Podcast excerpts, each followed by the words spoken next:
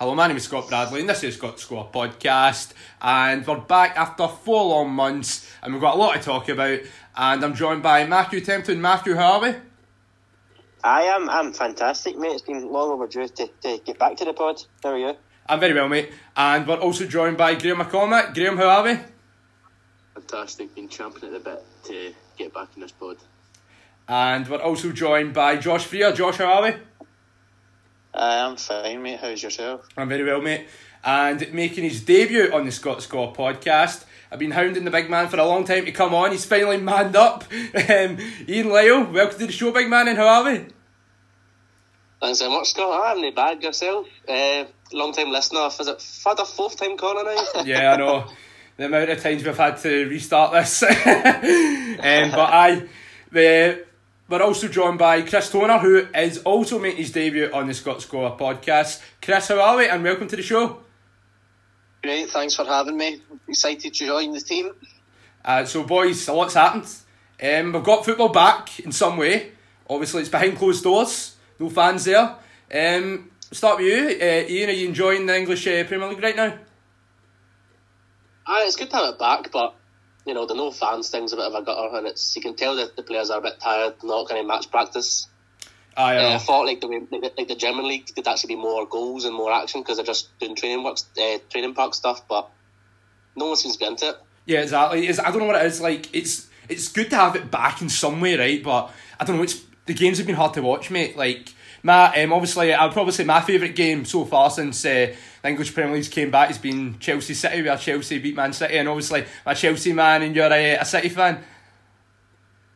I know, I know, it was it was an interesting game. I thought a lot of it we were on top, but um, again, it's just our defensive issues came back to haunt us, um, and obviously I think overall you probably deserve to win, but you have to agree, most of the games have been pretty dire, um, but obviously, like you said, it's just a tiredness and that. I think after a wee break and like once the season proper kicks off next season, it'll it'll be a lot better. Yeah, absolutely, mate. And uh, Chris, obviously you're making your debut. Um, have you been enjoying the E P L since it's been back? Or are you like the same as us, where it's like it's nice to have at least something back, but it's it's still like it's not quite the same. Yeah, I totally agree. Um, me being outside of Scottish football, a Bayern fan, obviously I was happy to get the Bundesliga back, and. Um, Obviously, Bayern clinched eighth consecutive Bundesliga in a row a couple of weeks back, and this Saturday, chance to do another double Pokal final against Bayer Leverkusen. Mm-hmm. Yeah, like see, see, I was going to ask this by the way. See, apparently, see Bayer Leverkusen, right? Are they not like playing like really poorly right now? I'll say that. I'll um, fire that to um, obviously Graham. I know you're a massive German uh, football fan. But yeah, I'm a big Leverkusen fan myself. Um, yeah. Uh, since January, our form was absolutely fantastic, and then uh, we just took a massive, massive drop off. We received some pretty heavy-handed defeats, uh, but you know, massive chance in the Pokal final. Um, not not confident at all because we just not got absolutely hammered by Bayern. So, mm. well, not in terms of scoreline, but in terms of performance. And Josh, what about you, mate? Have you been watching a lot of football? Uh, it's just been a mixture of the Bundesliga and the Premier League, really. But um, um, I was quite happy about football returning. But like you were saying, it's just not the same, you know, without the fans. You know, it's more like a training session you're watching. No, absolutely, mate. And obviously, the S P F L season finished early. The S P F L clubs voted to end the season. Um, I'll give my opinion uh, on it after all yous do. But Ian, throwing you right in at the deep end, big man. Get your thoughts first. What was your thoughts on the season finishing early, and was it the right call? Aye, uh, right, right in the deep end of my debut, innit? uh, nah, you, well, it's, it's more obvious now. You know, you see the English leagues are coming back, all the, the German leagues back. It seems as if they all can get the, finish, the seasons finished before the new one begins. Um, not many of the big big leagues were going for an early finish. France did it, and then they, had, they, got, they got some trouble with that. Belgium did it and got in trouble with that. And it looks with all the nonsense that Doncaster has done for our league, that if um, Hearts' injunction pulls through, it's a good chance. Well, not a good chance, it's a chance. We may not even start next season until next year, who knows? If we're forced to play it out, or if they just get their, what is it, eight million they're looking for? Yeah. So, it's just thrown a lot more up in the air, and I just, I just want to see the S P F L come back, you know. I'm, I'm sick of watching English football. Yeah, exactly, mate. Already. Oh, and you go? No, no, that's that's that's that's better. We're going to a massive rant. I'll be here all day. Yeah, exactly. So, um, Graham, um, obviously you're a big St Mirren man, and uh, I think from your perspective, and obviously from a fan's perspective, because obviously St Mirren stayed up due to the season finishing early. Um, what was your thoughts on the season finishing early? Do you think it should have been played out, or like, what do you think? I think um, you know, ideally, uh, getting played out would have been the best call, but Scotland, we've got we've got to be kind of realistic. Like, we don't have the budget that the big leagues in England do, and the facilities to regularly test and quarantine of players the same way they can do down in England. And, uh, you know, obviously, we have benefited from this decision, but you know, we played most of the season, and I don't think anyone can feel too aggrieved by the way things have ended. Like, Hearts were very close to getting completely cut adrift, and uh, Rangers were completely out of the title race. So I can get why fans are hard done by, but in the end, I think it's like, I think it's the most logical conclusion if we can't play out the rest of the season. Uh, Matthew, what's your thoughts on what Graham said there? Um, no, I I agree for most of it. I think um, obviously, I think personally it should have been played out. Um, obviously, like we've touched on, England, Germany, a lot of the other leagues are, are doing it. Um, so I think it definitely should have been played out. But should the season been called? I'm not sure. I think I know it's hard, like, a lot of teams worked hard throughout the season. Um, you know, Celtic worked hard to, to bring it back after Christmas. Um, Hearts could have brought it back, but I think if you can't bring it out, I don't know. I, I'm going to be one of those people that maybe should have been just cancelled, because if you can't play it out, how can you call it? I don't know, but no, I think you're absolutely spot on, mate. Like, that's my thoughts. Like, see, I see, I can see what Graham's saying, right? Whereas, like, like up in Scotland, we don't have the facilities like teams in like England do, and like the German league as well, right? But as Matt said, like, see, if you can't play it out, then the only f- fair solution for everybody involved is to have it null and void. Um, Chris, what's your thoughts? Uh, I do agree that obviously it was a disappointing way to end the season like that, and then the way Scotland's phase out of lockdown, we're now in phase two, which Nicola Sturgeon says would have been the phase that professional sport could have resumed, and with the way it ended, um, the first game back would have been an Old Firm. What a way that would have been to kick things off, would have been a perfect way to start things back in these hard times.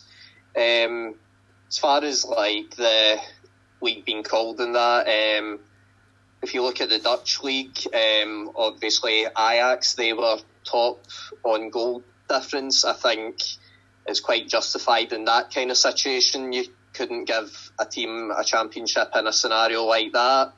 Um, obviously, there was still games to play, but I think for the most part, Celtic were definitely in, probably in the clear, I would say. They're unlikely to have thrown away that kind of lead in that situation. Josh, what's the, your thoughts on the season uh, getting cancelled? Um, uh, I was a bit annoyed at first, because um, like you've all touched, like I would have preferred the games to be played out, like what they would have done, obviously in England and uh, Germany, for instance. But you do need to kind of give, well, understand that, like I think it was Graham who was saying it, like we just don't have the money. A lot of clubs would probably like go into more debt than they are just now. I don't know, I'm a bit like fifty-fifty on it. I can understand why they've called it, but yeah, again, I do question why they couldn't have done it like they done down south, you know? Yeah, because as I was just saying right there, mate, like, I think, well, see, if you're going, if you can't play the season out, it just has to be null and void, because clubs like Thistle are going to, like, see, financially, they're going to get struck by this. Like, just say this lawsuit, like, doesn't go their way, right? But it's looking very favourable that it will. So if that, if this lawsuit doesn't go their way, then they're going to be like really uh, financially struck by it, and it's, it won't be fair, because they could have still stayed up mathematically, you know. And I think they had a game in hand. Is that right, Ian? Uh, Thistle still had a game in hand, and it wasn't like they were completely like, there was, it wasn't like it was impossible for them not to go down, or like, you know, or to stay up. Sorry. So yeah, they still had a chance, but the the, the clubs wanting to end the season early just was not fair. Ian, uh, I yeah. mean, let's not sorry, sorry when you, uh, Ian, no, on you go, go mate. And um, aye, Thistle had the game in hand, so they could have easily jumped up to ninth and had to be able to fight it off. Uh, just a wee quick note on in terms of like uh, our league not really having enough money. You have to also question the head of the board, Neil Doncaster, underselling their game to Sky, every game being worth less money, cancelling the B T contract early, thus owing them money. So there's a lot of, I think it adds up to about fifteen million or whatever, could potentially be a debt, a debt to the S P F L. You have to question who's paying for that. It's going to be us. It's going to come out of the, the pots for the cups and the leagues and stuff. So it's only going to make our league even poorer. So I, I, I don't know if it was the right call. I just, I, I can't comprehend it, mm. personally. Yeah, I know, because it's a lot of, I don't know, it was a, some really fishy things that were going on behind the scenes, like missing emails, and like, I think Dundee were promised uh, some, a couple of friendlies with, like, I think a friendly with Celtic, and they're, I, I don't know, a wee bit more money. I'm not saying that's true, but that's like um, the hearsay. Uh, Matthew, what's your thoughts on that? Yeah, no, definitely something no right going on there, and I think, I don't know, Doncaster, I, I think he's a... And obviously I think he got put on the board of UEFA for morals and ethics or whatever it was, which is an absolute joke considering what's um, what's happened here. And like I say, I think obviously Rangers were calling for an investigation that obviously hasn't happened. Um, I think I think it needs to happen. I think the way it's just been handled just... It doesn't sit right with me. Um, obviously, like Ian touched on, cancelling B T Sport early and that is just, and honestly, it just doesn't look like smart decisions. Um, so I think it's just silly. On that side, I think an investigation needs to happen. Will it happen? Uh, no, it won't. Yeah, it really did embarrass our game, in my opinion, mate. I thought it really did. Like, people from the outside were look, like looking in at the shambles of Scottish football, and they, they were laughing. And this is what this is why people laugh at Scottish football. Like, we love it, of course we do, but this is why people laugh at it, because it's just an absolute shambles right now. The way it's governed from top to bottom is a disgrace. Um, uh, Graham, what's your thoughts on that? Like, obviously, I think we can all agree on one thing here, that the S P F L governing body is a complete shambles. Yeah, I don't think they're exactly the the best run organisation, and I think there's a lot there's a lot of uh, there's a lot of problems that are completely out of touch, I think. Um, yeah, I don't think they've handled it very well in terms of communication and transparency. But you know, as as every newspaper says, well, it's unprecedented, these these circumstances. And it's it's hard to know what, what what the right way to deal with it is, and I think until the dust completely settles, we won't really know how well or poorly it was handled by the S P F L. Um, going back to what you said earlier on, Graham, like about Hearts, I know they were like they were terrible all season, right? And they were like six points behind. I think Hamilton they were six points behind. Uh, so they were. Is that right? Yeah, they were. Si- Basically, there were six points from uh, safety or uh, like from Hamilton. Uh, yeah, it was Hamilton, yeah. So, and like, Hamilton are eleventh, right? Um, so, do you think Hearts would have like had some sort of chance of staying up, or do you think even if the season was to like continue and finish, do you think they were gone no matter what? Not a chance if the league continued would they have stayed up. I think I mean Hearts Hearts fans said it themselves after we beat them, which was the last game of the S P F L. And, um, Harley, they were saying, well, that's us finished, and uh, as soon as the, the pandemic hit, all of, all of a sudden, you know, they were they were nowhere near finished. I'm not saying that Hearts deserve to be relegated, but I think I don't think if the league continued, they would have stayed up at all, because I mean they've won what two games all season.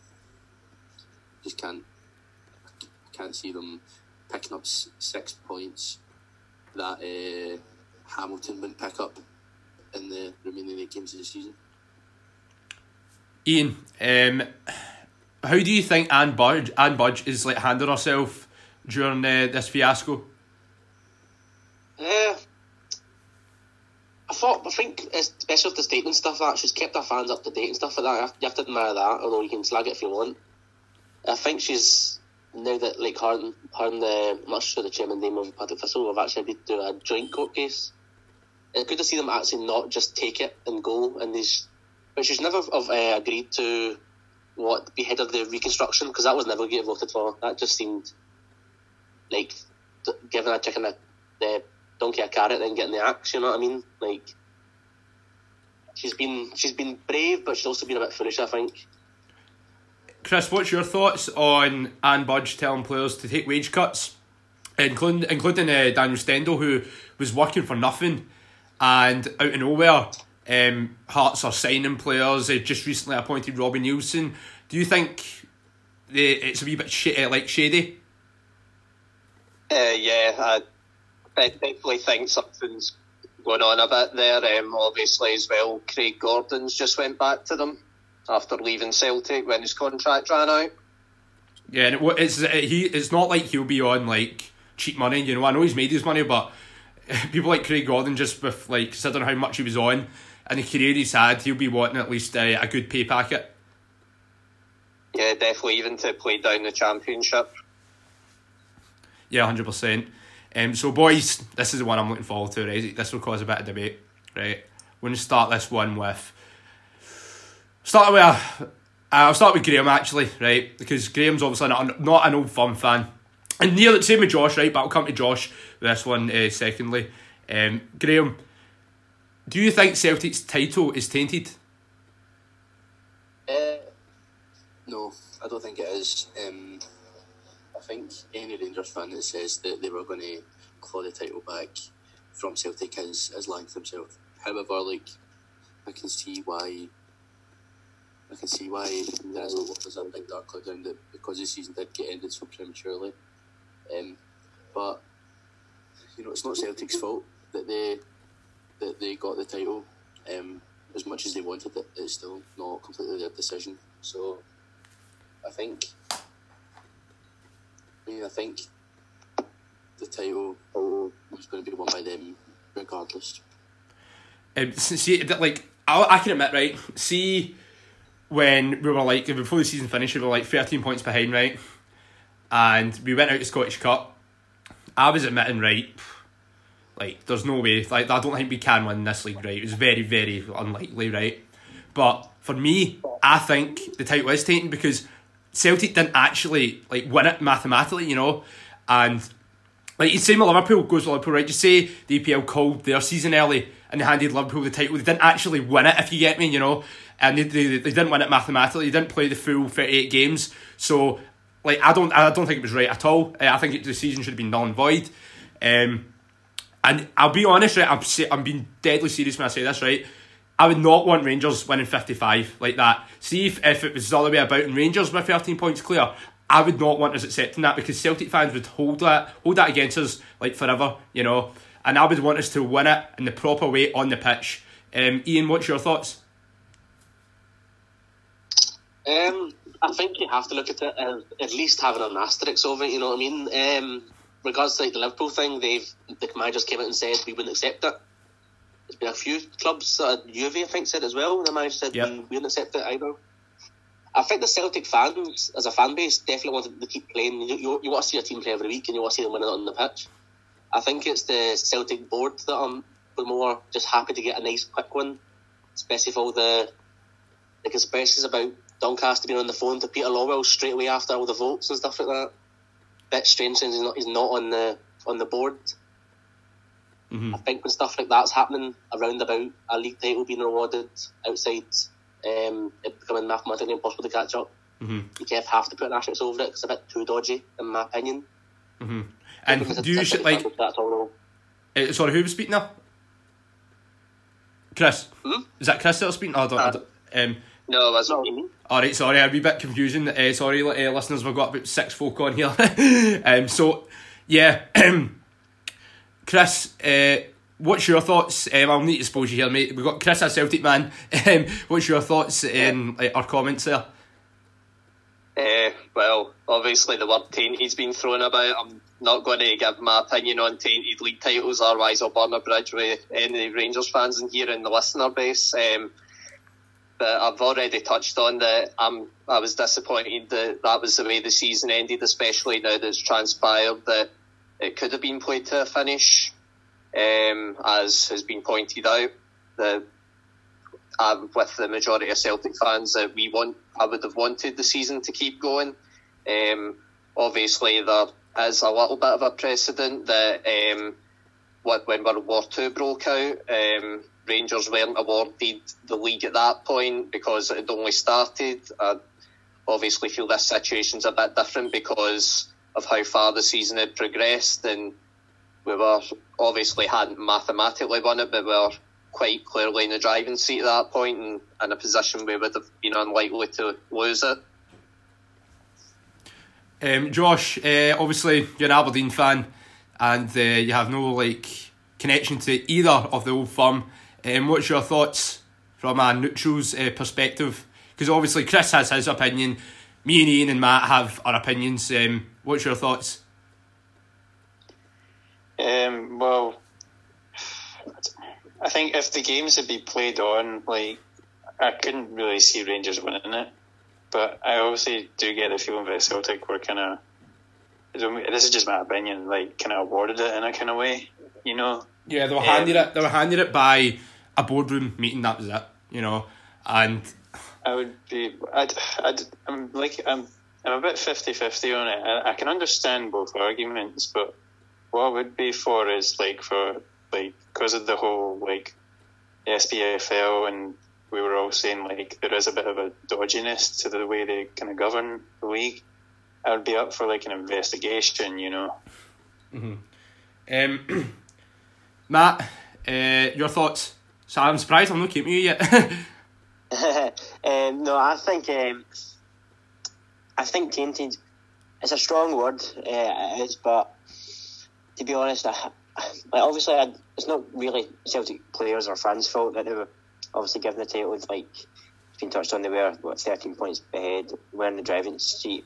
Um, I'm not saying Rangers would have. I, I don't think we would. I don't think anyone's saying um, that, to be honest. We, we certainly, it was certainly mathematically possible. Obviously, the first game was against Celtic. You never know what could happen if we win that.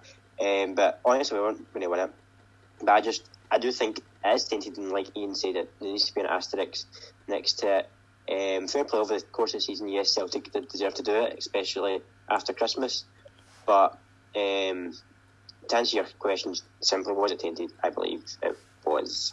Um, so do you share the same opinion as me, where if it was if it was the other way about and Rangers were thirteen points clear and the S P F L said, yeah, we're going to hand Rangers the title, would you want Rangers to win the, t- uh, the league like that, or would you want Rangers to um, just say, no, we don't want to win the title like this?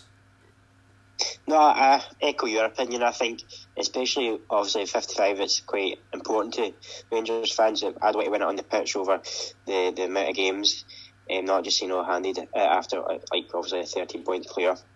Obviously, we, we could refuse it, and then I don't know what would happen in that situation. But um, yeah, I definitely would rather win. I wouldn't want it to be handled, uh, handed to us, sorry. Um, so yeah, I, I share your opinion. Mm-hmm. So, boys, uh, that was an interesting discussion we had there. That went on for about twenty-three minutes.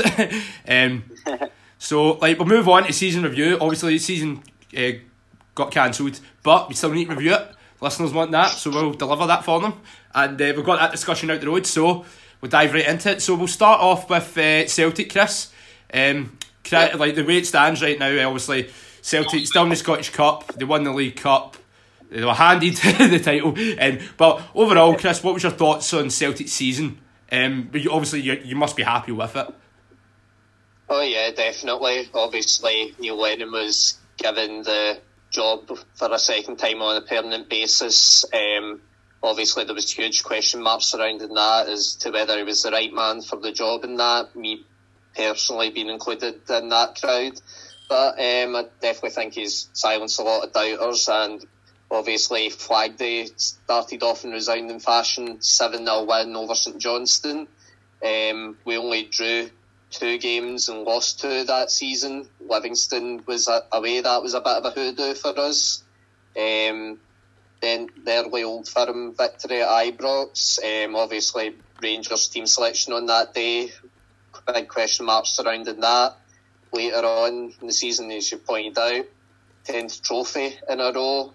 Bit of controversy, big Fraser Foster. I, sorry to interrupt you, mate. Do you remember me in college that day? I, I was literally, I got in at nine o'clock and I was ranting about that game till about four o'clock till we finished. Aye, aye, I do. It's funny.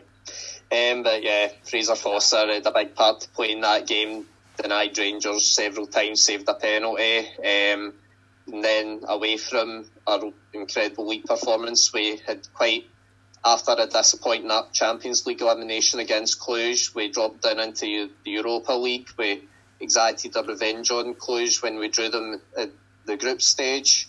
And it was also the earliest we qualified from the group stage of a European competition. However, of course, our performance in the knockout round was disappointing against Copenhagen. We really failed to take our chances in the first leg, and then we were punished bad defending in the second leg. Um, so, the, see the European run. Um, obviously, there's a, a couple standouts where you beat Lazio um, away. Uh, away from home last minute, so that must have been the highlight of the European campaign. Oh yeah, I celebrated that night. Yeah, definitely. Um, so, Graham, uh, would you, how would you say uh, Celtic have been under Lennon? Do you think they're better under Lennon than they were Brendan Rodgers, or do you like not really see the difference and not not much has changed? Like, and I'm talking about from a performance standpoint. I think um, you can compare like Neil Lennon Celtic to that uh, invincible Brendan Rodgers team that absolutely like, steamrolled the league. I don't think there is a there's a Celtic there's a Celtic side within this whole nine in a row, eight in a row, whatever you want to call it, that has been as good as that team. But um, I think Neil Lennon finds a way to to get the results on a on a bigger stage like Europe. I think. Uh, Also under Rodgers, they had some famous games like against Man City and everything, but I think Neil Lennon is someone that I think is more attuned to the club and the and, and the ambitions and the atmosphere. So it's it's kind of hard to compare because I mean Neil Lennon has pretty much delivered everything he's been asked to deliver. Yeah, and obviously we see when you compare Lennon and Rodgers, like Lennon definitely has a much better Europe. Uh, sorry, record in Europe than Rodgers. And Rodgers' uh, record in Europe at Liverpool was terrible. His record in Europe at Celtic was terrible as well. So, yeah, like, Lennon, credit where it is due, he is a good manager and he does have an eye for a player. Um, but go touch on your point about the Invincibles, right? I'll throw this one at Graham. Graham, right, I'm not saying they're overrated, right? But do you think Brendan Rodgers' Invincible team was overrated? Because see, they were up against a really poor Rangers side, probably the worst Rangers side in the S P F L history, right? And they had no real competition. And obviously it was a good side and went unbeaten, but and they won the treble that season as well. What was your thoughts? I don't think the quality of a Rangers side dictates the, the quality of a Celtic team. And I think no matter how good the team is, I think you can see that, you know, in any league in the world, going invincible for a whole season is like is almost unheard of these days, so I think it would be extremely, extremely hard to call them overrated. Mm. Ian, oh sorry, on you go, on you go. I think they were a, they were a really, really good side, um, but a lot of their playing style could be characterised as being boring and, and quite sideways. But I think their dominance would be seen, a dominance like that won't be seen again for a long, long time in Scottish football. Uh, Ian, what's your thoughts on what I said there? Uh, I think the Invincible side is obviously an absolutely phenomenal achievement for them. Um, obviously, before you had Rodgers spending all the money, you had Dyler there um, cutting corners, getting the bank nice and filled for when Rangers do return. So when Rangers returned, I think City expected more of an immediate challenge. So I think that's why they got the good, you know, the big name manager, spent all the money on players who could go on an Invincibles run without, in all honesty, really breaking a sweat. And that's why you kind of need a good Rangers team or a, like a challenging Aberdeen team to actually put them to the test, but I don't think that's whole season they were even challenged. Uh, so, Matt, see when... Oh, but... oh, you keep going, sorry.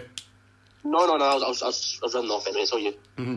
Um, Matt, so, see when Rangers beat Celtic at Parkhead um, right before New Year, were you thinking, well, I think Celtic are going to go downhill here, this could be Rangers' season? I didn't think so. I thought, um, obviously, we played brilliantly that game. Um, obviously, Ken with a fantastic goal and Katic with a big boy header. But um, no, I, th- I thought that was a, I thought that was a real pivotal moment of the season. I thought after that game, I thought obviously Christmas uh, winter break was coming up. And I thought, well, obviously we'll come, we'll do that, we'll recharge, and then we'll come back and, you know, hopefully go on to win the league. Because I thought that was a massive moment. Um, but obviously it didn't pan out that way at all. Um, obviously we all know what happened. But no, I thought at the time, I thought that was a, a massive, massive moment. Chris, so see when that happened, uh, where Rangers beat Celtic at Parkhead and then you came back after the winter break, did you see a real change in the Celtic team? Oh yeah, definitely. Um, as you just, just look at the form we went in after that. Um, we won every game bar the Livingston away game, so obviously there was just something about that result that I think we realised something had to change, because obviously Rangers were in the driving seat, they had a game in hand and were only a point behind, so we knew we had to dig deep and get results, and I think we certainly delivered. Who would you say was your uh, standout player this season? It's quite obvious, but um, I imagine it was Edward. That was uh, your favourite player this season? Yeah, can't, can't argue with that. I don't think Edward played the season. So, Ian, what did you? So overall, um, do you, did you were you impressed with uh, Celtic this season? Do you think the gap is closed at all? Um, I think. I think uh, Ian's cut out there. No, it's all good now. It's all good. On you go. Sorry, um, I think at the beginning of the season, uh, Celtic were a, a little bit slow. Apart from obviously the the, the first game, absolute annihilation. I think the first Old Firm, I would personally put it down to the fact that Rangers had their, was it Legia Warsaw three days before or something like that, which is, that's where the money is. Mm-hmm. Uh, Celtic's form after New Year has been phenomenal. You can't deny that. It's been absolute big scores the whole way through, you know. Can't deny. Lennon must have given a right boot up the arse in that winter training camp, and clearly Gerrard didn't do it for Rangers, or something's happened. Yeah, um, see the difference, Matt, between Rangers and Celtic, right, is the winning mentality. See, when it comes to, like, comparing the teams, mate, I think we're very even, right? But I think Celtic have that winning mentality where, see, if they're playing bad, they, they can still edge a result, whereas we can't, you know. Like, Celtic can win ugly, and that's what Rangers are lacking right now, having that winning mentality, because Celtic are being used to winning for, like, years, and that's the way it used to be. Um, like during obviously the nine-in-a-row era, and even the Walter Smith team, um, like in two thousand eight nine, where sometimes we would not play well but would edge results, you know. And I think that's what Rangers need. I think Rangers need more players that have that that high standard, that winning mentality. And um, what do you think? Yeah, no, I have to agree. I, th- I think um, at times we we can we, uh, win win badly, you know, do it the hard way. But it doesn't happen uh, a lot, and we, we do have like I do have like I think we've got like McGregor, like Jack, but I don't think there's enough. Like Tavernier, for example, is not captain material. Um, he just he just doesn't have it for me. Mm-hmm. And we are, we've got quality all over the pitch, like you said. Like on paper, we're just as good as Celtic, I think. Um, but like you said, we need to get we need to get that winner mentality. We need to get winners in. Um, even like. Um, We've got winners in the dressing room, like in terms of the coaching staff, like obviously Gerrard, um, McAllister, and Michael Beale's like obviously a good coach in that. But on the pitch, we're, we're severely lacking that. I mean, even when Kenny Miller was still around, he was still a great winner. But you look at like up from Morelos, he scores goals in that, but is he really a leader? I don't know. Um, obviously Ken as well, a fantastic player. Is he a leader? No. Um, I said I can only really think of two in that team, McGregor and Jack. So that's something we need to look at in this summer when it opens.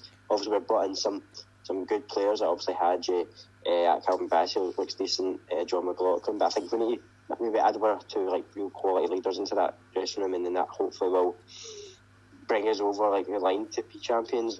One thing I want to touch on as well is actually after we obviously bet Celtic in, at Parkhead, a lot of players, all, the, all you would see on Instagram is like, oh, they'd gone about the result all the time. I think a lot of this team, like I said, does have quality, but they let stuff go to their head sometimes. Like, oh yeah, we beat Celtic at Parkhead, oh, we're going to win it, like, and all that, and, you know, just let it go to their head rather than knuckling down and doing it for the rest of the season. You know what I mean? And here's another thing as well. Um, I know we're just about to finish off in Celtic here, um, but see, Gerrard, he doesn't have a plan B. It's the same like system he'd always play, four three three. And the four three three is...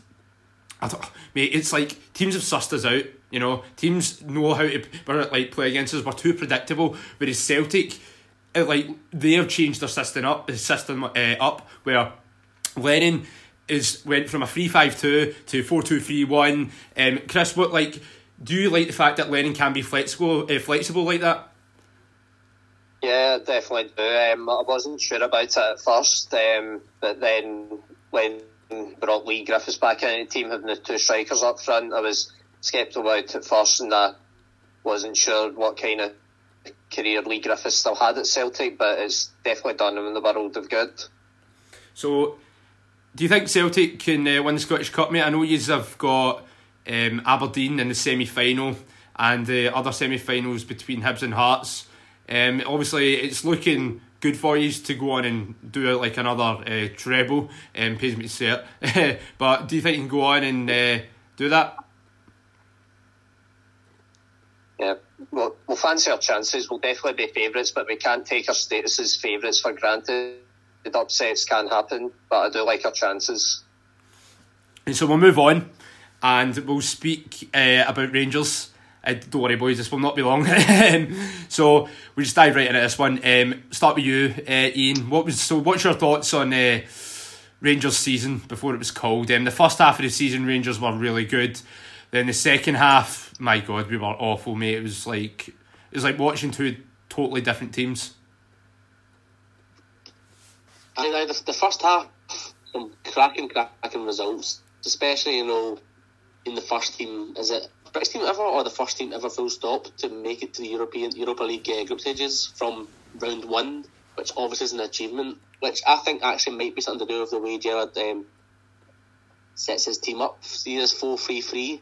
We've seen like leaked photos. I think he likes to control the midfield, and having that that sort of the two C shapes make a circle. I think he likes to set up his team to um, dominate, uh, to keep the ball against big teams, and I think that's where maybe fall short when it comes to these teams that sit back and don't want to give, uh, they want to give the ball, like you have it, we'll just defend. Mm-hmm. Which is why, you know, like, as you've mentioned, Neil Lennon has a different system for big teams versus, all due respect, smaller teams that don't want to play as much. Um, just scrolling through the results now, like some first half of the season, phenomenal. Obviously, a slip up against Hearts. Ha, funny that. Yeah, I know. Boys get used to that at the stage. One of three, I'm pretty sure. Mm-hmm. Um, obviously, I said about the, the first Old Firm. I feel it was a bit maybe bad um, match planning from the coaching team, maybe to focus on the Europa League rather than the biggest domestic game. Yeah, I didn't overreact over that one as well, mate. I, I, so I keep going, sorry, but um, I just wanted to, I, I, at this point, yeah, see, looking back at that result, um, I was angry, but I was like, right, I think Gerrard just got the team wrong, and then right after that, we kind of like kicked on. So we did. Aye, there's also after you can tell there's a good reply from it. Obviously, it's the, the, the cup finals are right, are right picking the nuts, especially with the, the controversy of it all. But it was good to see actually this team actually come back with some fight for the the New Year's one. Really good display, really dominant display from Rangers. First one in, at, against at Parkhead in nine years. I'm not even going to make up in nine years. Aye, phenomenal. And then like like I think Matt touched on, I think the players let it get to their head. They should have had more players. I imagine big league sales probably in the change room saying, don't let it get your head, keep going, keep going. But if only one person out of the whole squad doing that, you need more Rangers men, more leaders. Mm-hmm. And you can see that in the second half of the season. Like, it's just it's just dire to even scroll through this. I feel sick. But no, again, like, you know, yeah, I couldn't agree more. I feel like we did just fold the league in the cup, evidently. But the Europa League fixtures, like I said, that's where the money's at. But me and Rangers, we want fifty-five. Mm-hmm. But aye, Braga, what like, what a comeback! Like the Europa League fixtures are all the best I've seen in a long time. Like, it's been actually exciting football. I think overall, it's definitely an improvement on last year. We we, we did better at getting those last minute wins, wins that last year would have lost or drew. So it's definite improvement, and with the quality of players, like I say, it's hard to, we're struggling to beat, uh, beat down little teams. Having someone like uh, Ianis Hagi coming in, that can only be a positive. Yeah, that's a cracker signing, mate. Absolutely. Like, see, when you look at like Rangers domestically, like for the second half of the season, and Rangers in Europe, mate, it's like, you're like, why can we not play the way we do in Europe, like domestically, you know? And then see, after the Braga game, like where we beat them one nil and went through the last sixteen, Ryan Kent, do you remember Ryan Kent done an interview? And I thought it was really telling what he said, where he was saying, yeah, when we play in Europe, we feel as though like we don't have a lot of pressure on us, like we're the underdogs. And then I'm like, like a Rangers player should never be saying that. Like, so is he, he's basically come out and said that the pressure gets to the players too much domestically, and I think that's highly alarming. I I think it's like what I touched on. It's the team's set for big games. I find I think that's why some teams struggle against us, but they can sweep away everyone else in the league. They've got like, their two models. We've only got the one model, the big game model, and that's why against all these larger teams in Europe, we've actually managed to cope quite well because, like I say, we're set up for it. We're not set up against Livingston away, you know what I mean? Mm-hmm. Um, so, Gerrard... Um, well. uh, so, Gerrard's second season in charge, right? We've not won anything again, right? Europe's been... Uh, he's saving grace. He's done tremendously well in Europe. Um, I'll fire this one at uh, you, Josh. Um, do you, So, see Steven Gerrard, right? Do you think... next? Do you think if Rangers don't win anything next season, he should go? Um, well, uh, I don't know if I can qualify to answer that. Um, I'm not, I, I, I said these I came to you because you're like, like you're um, a neutral, so I just want to hear your thoughts, like yeah, from yeah. A, like, an outsider. Um, I don't. So he's he's what I can say is that he's proven to be a good manager. You can obviously see over the two seasons he's had in Scotland, Rangers have progressed. I feel um, they've done. I think there's more of a challenge on Celtic in the league. Um, and they've done much, much better in European competitions like the Europa League. I mean, what was it? You were in the round sixteen? Yeah, last sixteen. Yeah, so, we're playing Leverkusen uh, second leg, but I think we're yeah, pretty much out. Aye. Uh, but there's no shame in going out to Leverkusen because, you know, they're a, they're a big and good team, you know. Mm-hmm. But no, I, I don't know. Like, it's up in the air, you know. I don't think... I think he definitely deserves a few more chances, you know. Because, uh, I mean, look at the Cup final, uh, the League Cup final Rangers had against Celtic. I think we all know Rangers were the much better team. They should have won that. Yeah, exactly. So, I asked myself how Rangers didn't win that. I mean, oh. It was an offside goal Celtic had scored as well. So, um, but... I, I would give him a few more chances anyway. Because, like I say, I think he's proven to be a decent manager. I don't think... Personally, like he's done enough to get a bigger, to move to a bigger club, if you know what I mean. Not just yet, but I think for Rangers to keep him, I think it's quite vital, in my opinion. Yeah, like because Gerrard, he's uh, like he's definitely improved us, and I think everyone knows. Um, like, like I'm a massive Gerrard fan, and I so badly want him to do well, right? And see, after the Hamilton game, um, Matt, where we beat, we got beat one nil. And a lot of people were coming out lambasting Gerrard, saying he should get sacked, this and that. I was like, no, the, the, the guy's done tremendously well in Europe. It would just be like a knee-jerk reaction to sack him, in my opinion. So, yeah, I do I do think he's the right man. But, Matt, like, what about you? Like, are you in the same uh, boat as me? Yeah, I think, um, obviously, he'll, he'll, he'll get next season. Obviously, I have a question about that. But I think if we don't win anything next season... I think serious questions need to be asked. It depends on the manner of how we don't win things. For example, we get to two cup finals, you know, be very close, you know, lose the league by a few points. Then obviously that I, he's done well as you know, liking us, but I feel like obviously do the same, like we'll go out in the semi-finals or quarter-finals, you know, and we're still say ten points better Celtic or whatever. Then I think that's when you need to start looking at it and thinking, right, well, what's going on here? Um, but no, I think it, I think next season we will definitely win something, whether that be the league or a cup or whatever. Um, so no, I think I think I think he will. He's built this team for success, and I think he'll he'll um, will get to that success. Um, Ian, see Gerrard. Um, he obviously he's not a perfect manager, but I think he's got potential to be a top manager, right? But obviously he does have his flaws.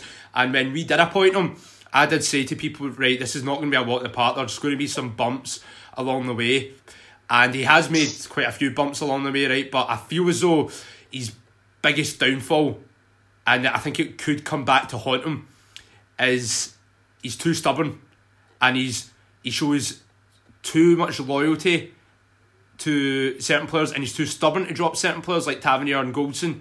And yeah, like, I don't think that's right at all. But what's your thoughts?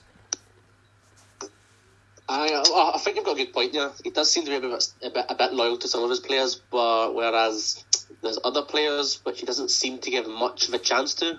Katic. After one mistake, they're gone themselves, like your, your Jones, your Doherty. I I still believe Jones and Doherty, even just on from the bench, are good enough to be on the bench. The quality drop's not too big, uh, not massive to me, but again, I'm not getting paid to manage teams. Um, I think for the management, I think probably the most the most of the brains for Michael Beale, personally. I think Gerrard's more of just a figurehead, but you need that, you need someone to inspire loyalty, stuff like that. I thought when you said his biggest flaw, I could have sworn you were going to see it, see his, um, his lack of wanting to make subs, which will come to bite in the butt because we're going to have five subs when we get back, because it's the whole new corona thing, isn't it? Five yeah. subs. So making four of the subs in the ninetieth minute, I think, again, which isn't taking advantage of it. mm, yeah, he's like, like you said, that's another one as well, mate, the subs, man. I'm just like, I'm sitting in the stands and I'm like, Gerald, make a sub, man, and he leaves it too late, and it's like, what's the point, man? Like, you can't do anything now, like, it's too late for, like, the boy you've just brought on to come on and make an impact, you know? Um, but yeah, what do you, Matt, what do you make of uh, Gerald's signings? Um, do you think he's done well in the transfer market? I think if you look at his overall, overall uh, tenure as manager, I think he's made some excellent signings. Um, obviously, I think getting Ken over the line was massive. Um, obviously, a lot of people like to criticise him, but I think he's one of our most naturally gifted players.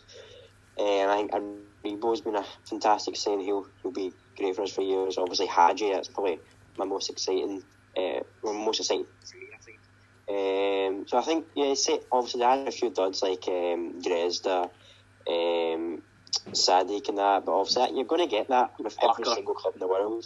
Barker, oh, Barker yeah. As well. God, man. Like, yeah, like, I'm not going to lie, it's when we first signed him, oh, sorry, sorry to interrupt, I just made a quick point here. Um, see, when we signed Barker, at first I was like, you know what, this, he could be alright, because I remember he tore us a new one, like, when he was at Hibs, and I was like, you know what, he could be a solid addition. And I think he had, like, a, a couple good games at the start, I'm not gonna lie. Then he, I think he got a goal as well, and then I don't know what happened, mate. Like, I think he just went back to being Brand, like, Brandon Barker, just a complete dud of a player. But yeah, sorry, Matt, continue. You know, I was just saying, obviously, you will get, like, every team in the world is going to make dud signings, you know, and not every signing is going to be, you know, amazing.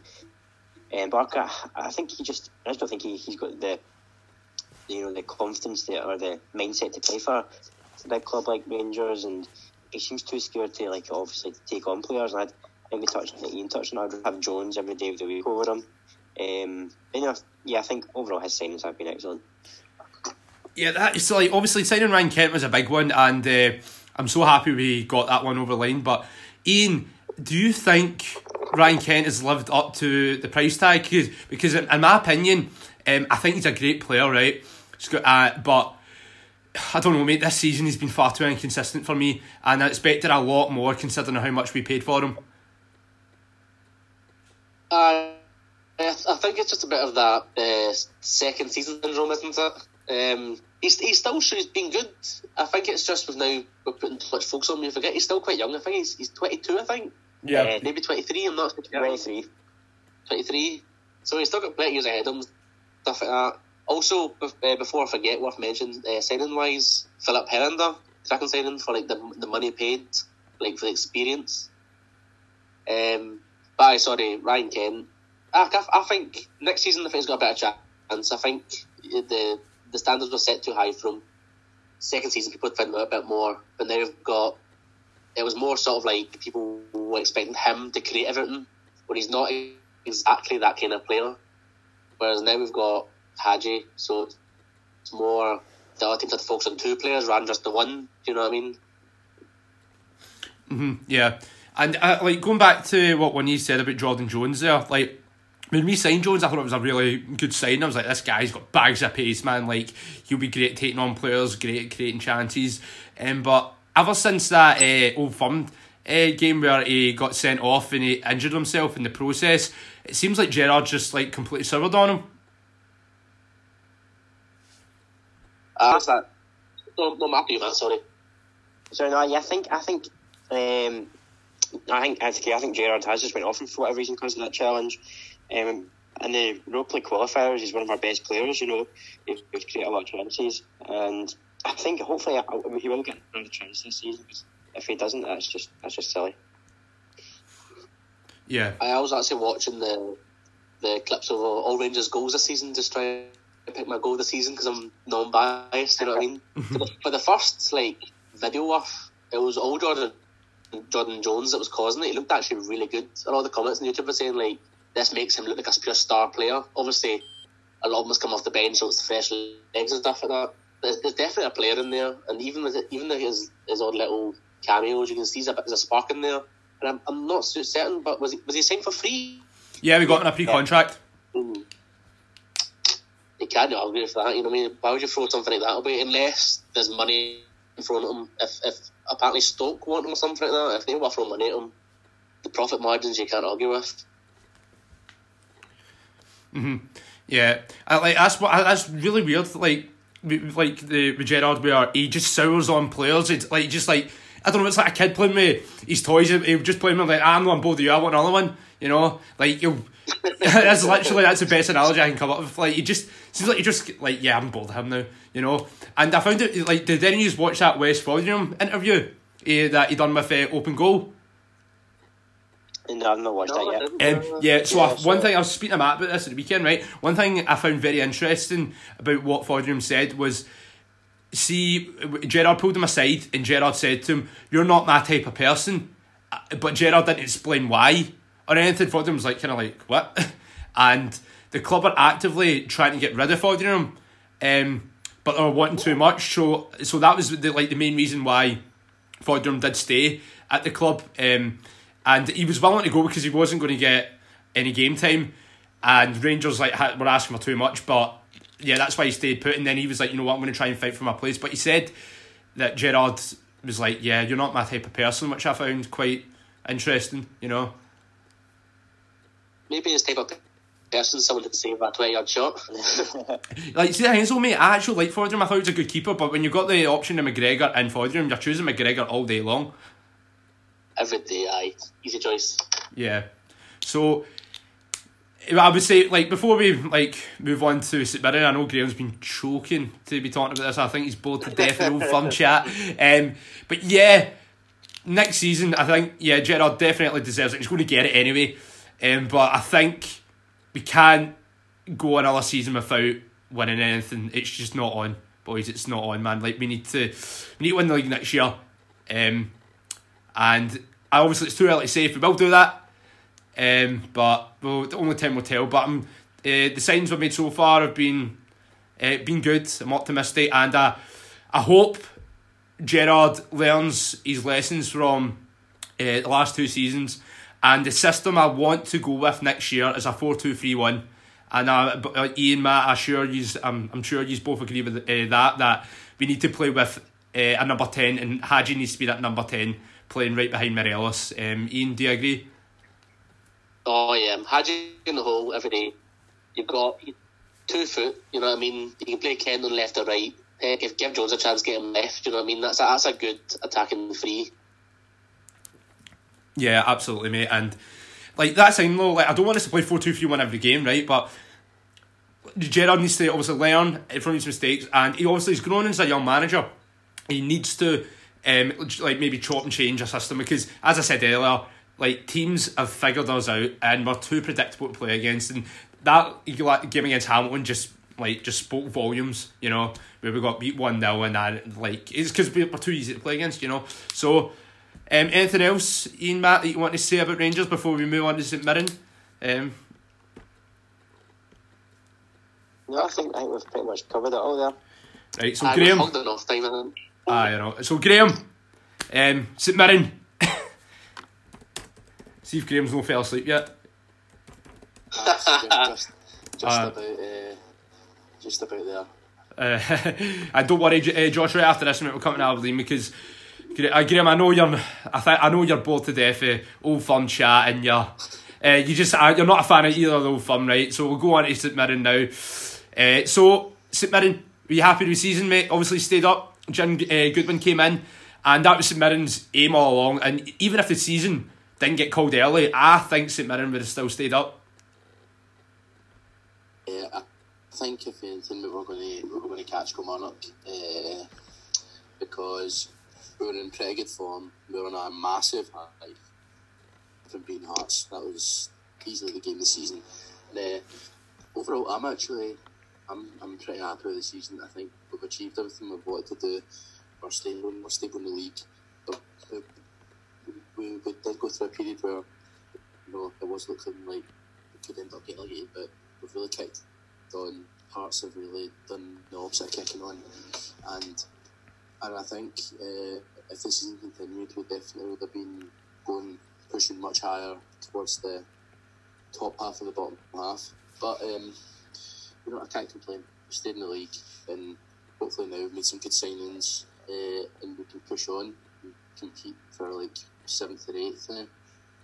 Um, so were you happy with uh, Jim Goodwin's business in the summer? Because obviously in twenty eighteen um, it was safe to say your tra- your transfer business under Alan Stubbs was a disgrace.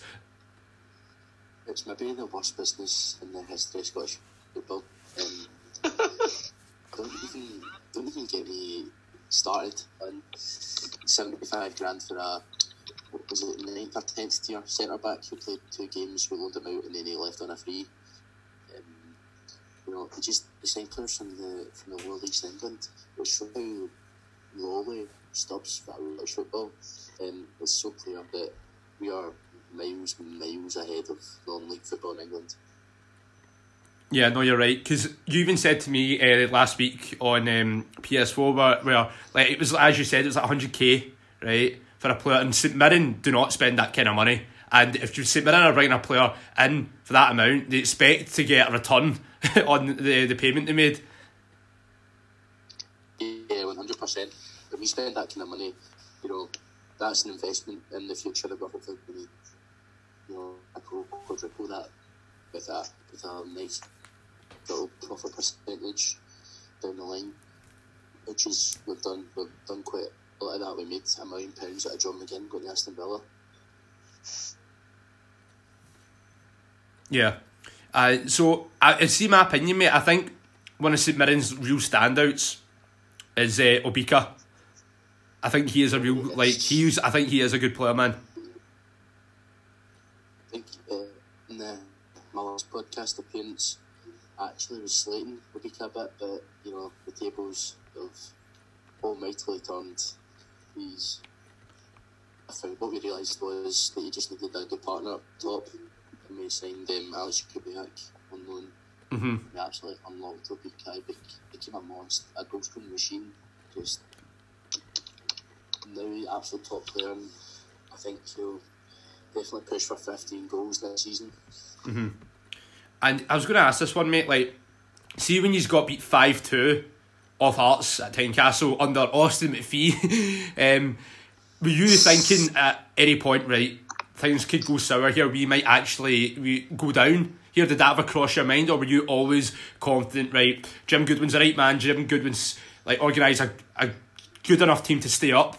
But were you ever worried at all? When you score, um, you're, you're never ever confident about anything. Um, just part and parcel of the, of the experience, um, especially after I got beat by Hearts. You know, I thought, this this is not good. I thought things were going to get worse, but actually it was, you know, a real bad blip, and we managed to overcome that. We had some great games, and then we ultimately had the last laugh. Mm-hmm. Um, I, I know, because I remember you on Twitter, mate. I know you're like mad for the Twitter, right? And every second tweet comes up, Graham, right? Um, so I remember the night that you beat Hearts. Oh, mate, you were like noising up Hearts fans like left, right and centre, man. Like, yeah, like, like, like I remember like you were arguing about all sorts, and then I'm just like, geez, oh man, what's Graham like? I, I like to present a balance on the on the podcast and my, my tweets don't uh, reflect the of Who the views of Scott? Scott, Scott.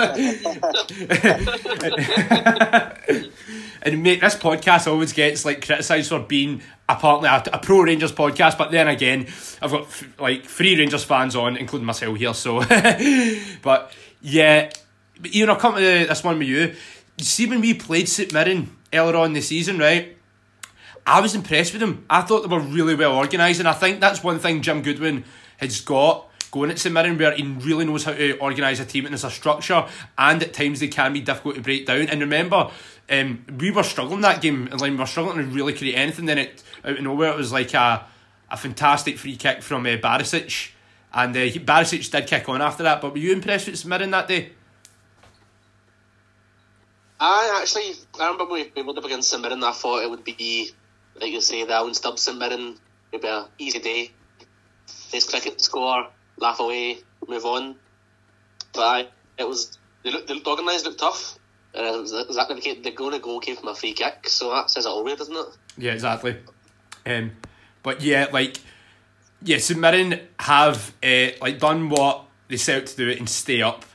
And Graham, do you think next season you can kick on maybe a top six, or do you think, right, the aim is just like stay up and that's it, don't care how we do it? But do you think this team has potential to maybe kick on?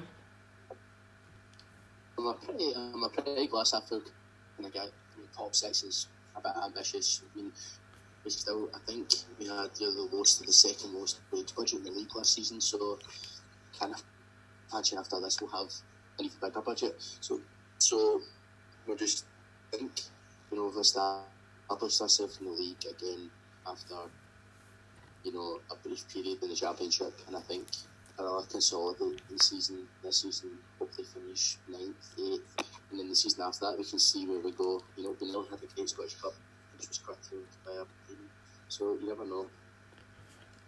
Do, so, do you think, um, like, I would say, who would you say is St Mirren's standout player? Who do you see that, right, I really hope we keep a hold of him, but, and uh, like, obviously clubs will be like looking at, like, looking at him, you know, like, who would you say is St Mirren's standout player, you're like your key player who could maybe go in the summer? Uh, well, got, I don't think our team has one star player. Well, it was Ladke, but sadly he has left the club. He was far and above, in my opinion, one of the best keepers in the league by a, by a grade. Um, other than that, you've got a pretty, don't have many like stars. I think Kyle McGuinness, who's just been with our captain, he's got a lot of problems. He could go a really long way. Um, Sam Foley, he was he ran the midfield really for us last season. Really organised, great leader on the pitch. Um, uh, I think we're, we're a good coach. Jim Goodwin's built a unit rather than a team consisting of individuals. Mm-hmm. So, Graham, I know you're a massive Cut Broadfoot fan, mate. I know you love him. Right, and see when he first came back, mate, I know for a fact you were buzzing, mate, like, bought a champagne open, celebrating that Big Cuts came home. So tell us, tell the listeners, boys, uh, tell the listeners and the boys how much you love Cut Broadfoot. He's absolutely excellent, you know, absolutely love him. Uh, you know, someone that microwaves an egg is not someone who should be anywhere near a, anywhere near a football player. You know, when he came back, he's obviously he started his career with us uh, in the first division, and then he went to Rangers. Um, and you know, when he came back, I thought that was that was kind of nice, nice ending to his career. It was okay, it was pretty decent for us. Then things went south, and on deadline day in January, he um, drove to Kilmarnock, P- style, tried to force a move. So much he wanted to leave St Mirren so much. He paid his own transfer fee, so good riddance. Yeah, so that's definitely like tainted the, the legacy that he once had at St Mirren, because obviously back in the day, like twelve years ago, he was a good player. Got his move to Rangers, and if I'm being honest, right, I don't know if Ian and Matt will agree, but I actually thought Cut Broadfoot was a, a decent player for us. I thought it was a solid player to have, like a solid squad player.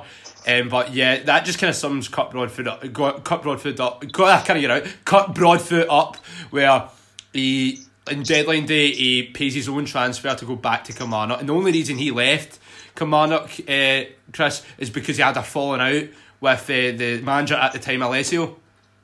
Yeah, and he's, he's game left with egg on his face, definitely. Yeah, definitely. Definitely. That's a good one. Good one. No, I'll come with I'll, uh, Chris, I'll come to you with that one then. So, yeah, like, he just sums Cut Broad... God, I can't get Cut Broadfoot's name out today. Broadfoot's name... Uh, oh, Jesus, man, I'm having a mare. That just sums Broadfoot up, right? Paying his own transfer fee to go back to Kilmarnock. And the reason he left Kilmarnock was because he had a falling out with uh, Alessio. Yeah, I know.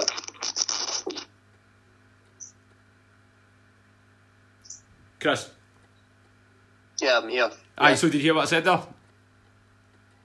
Yeah, about him paying his own transfer fee to go back to Kilmarnock. Yeah, you're definitely right there, sums him up.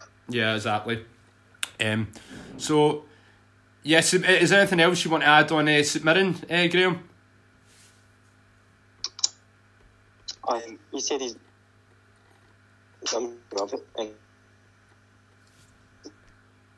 Sorry, boys, it's a heavy cutting out there. What are you saying, Graham? All right. Overall, I'd just say pretty good season. You know, we'll kick on next year. You know, I beat him. Yeah, definitely, mate. So we'll we'll move on from that, and we'll talk about uh, Aberdeen. Um, oh, so, I'm sorry. So this connection's pure bad here, man. Like, hold on. I think. Uh, so I uh, we're just uh, we're back in record now, boys. Um, sorry about that. We had some technical difficulties on my part. Um, so I we're all here now. Um, I've uh, put the link in the Facebook chat for Graham to rejoin. Um, so I Aberdeen second time lucky. Um, Josh uh, Aberdeen uh, finished fourth this season. Uh, same as last campaign. What's what's your thoughts on Aberdeen season? Still in uh, in the Scottish Cup, potential to win something. But were you were you content with uh, Aberdeen season? Um, it's been a very average season, if I'm being honest, mate. Um, me and Matt were just talking there about how we've had an up and down season, you know. It's been very inconsistent, you know. But what we can take from it is that we're, we're in Europe, I think, or at least the qualifiers, and we're in the Scottish Cup semis. Mm-hmm. Yeah, exactly, mate. So, like, this season, though, I think this is a...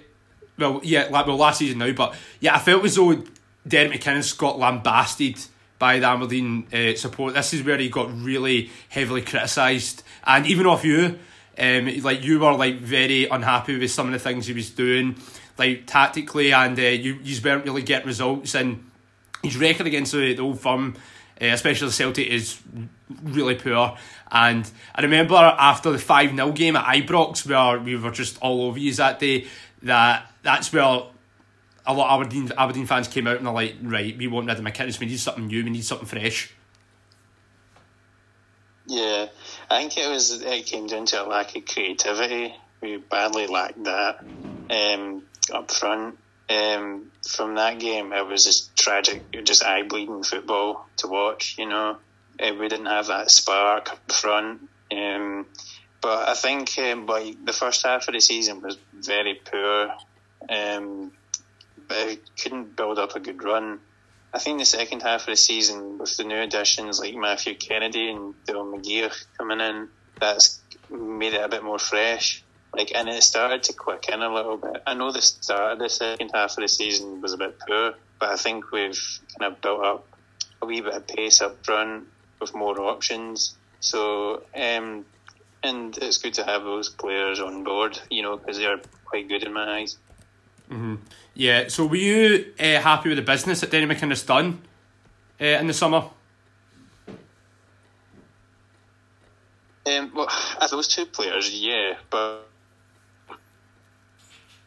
when it's other sorry, Josh, you're cutting out a bit there. Uh, can you say, sorry, mate, you're cutting out a bit there. Can you say that again?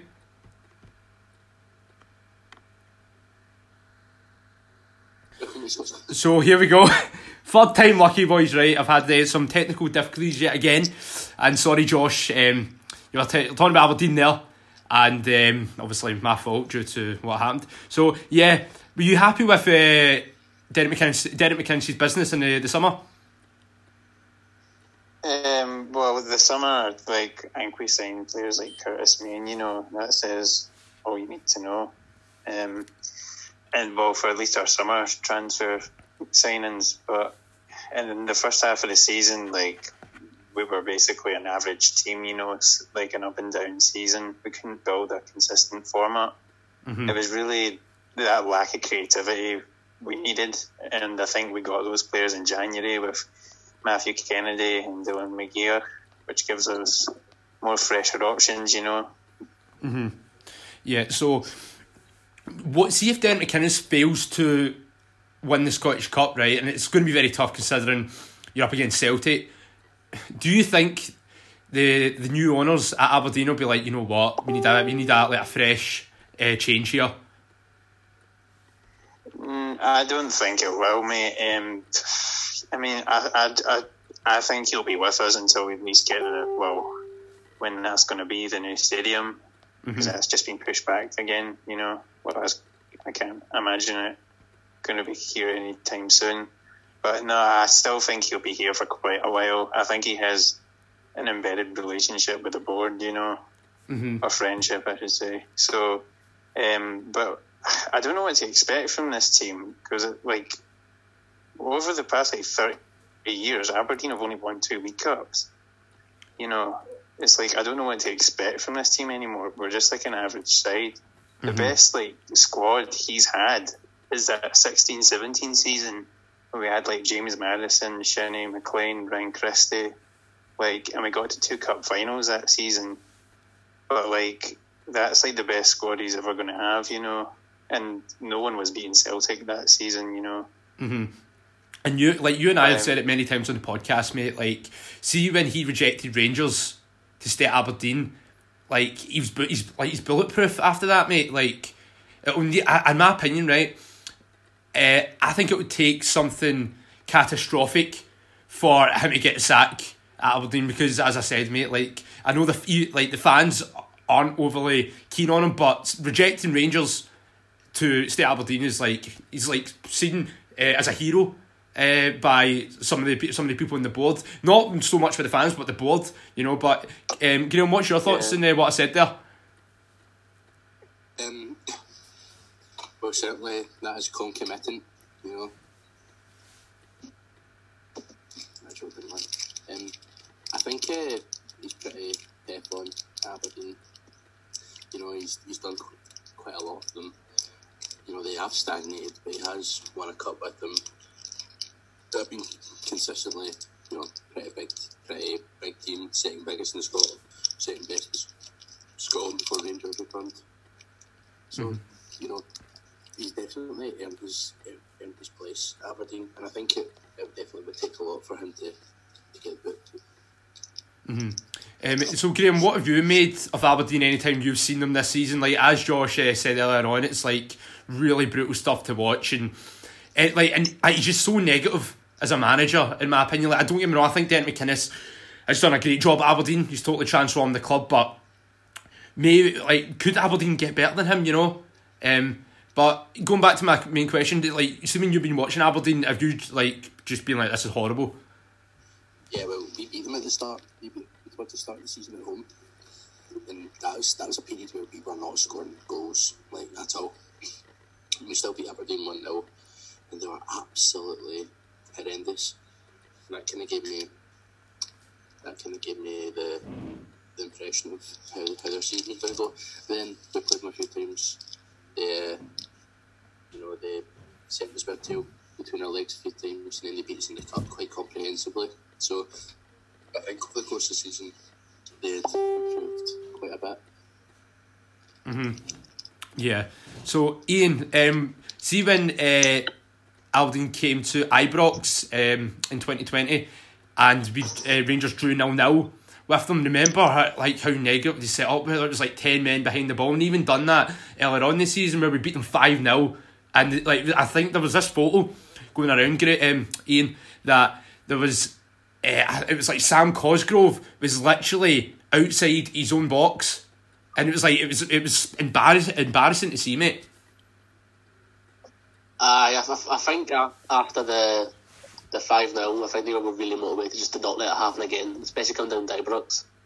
It's been strange, actually, because Aberdeen were a bogey team under Murty. They'd always seem to go against us, but ever since Gerrard came in, he's just been scalping them.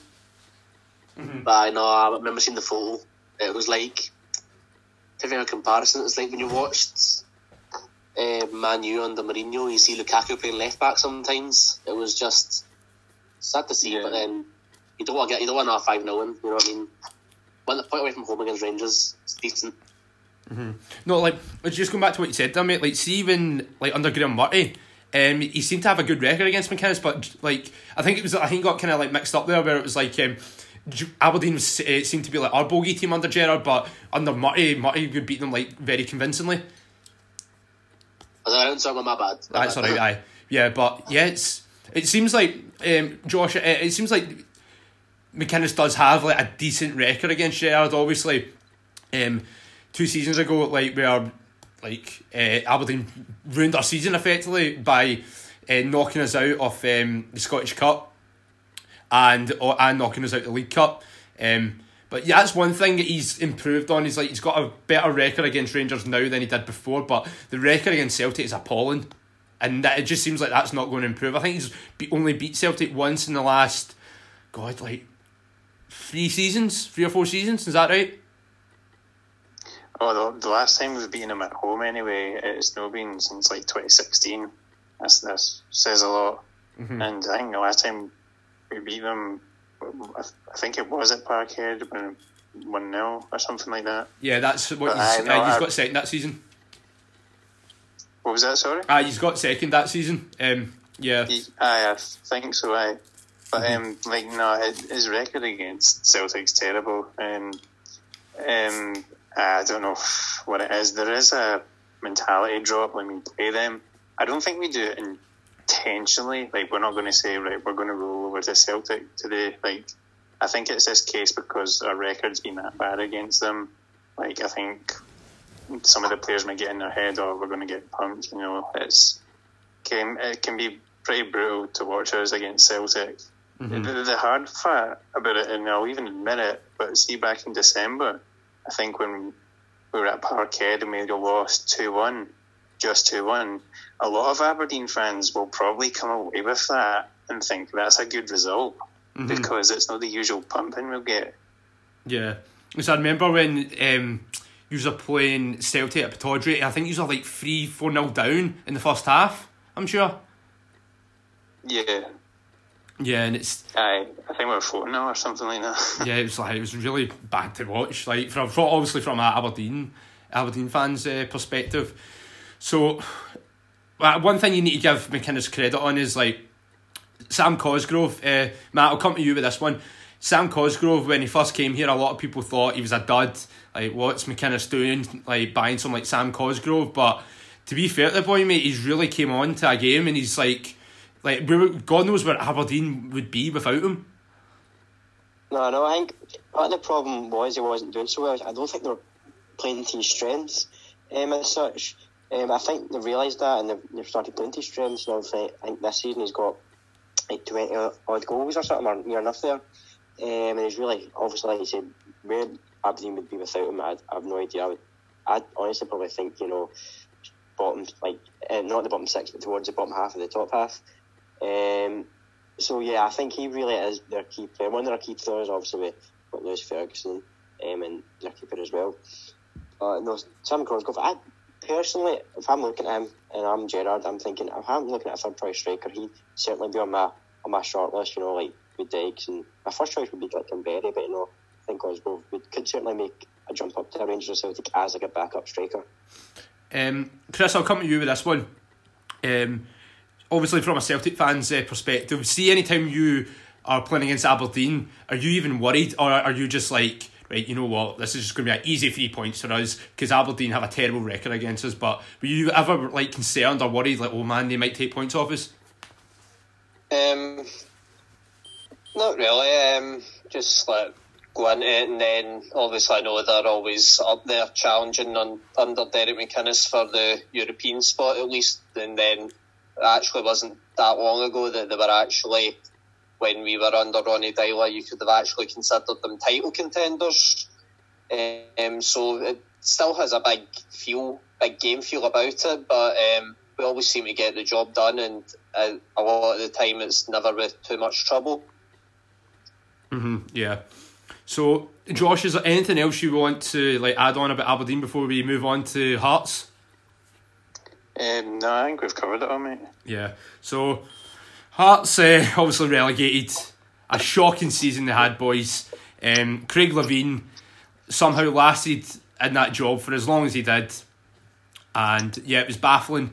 And it's safe to say that he should take a large uh, chunk of the blame for why they got relegated. So, I'll start with you, Ian.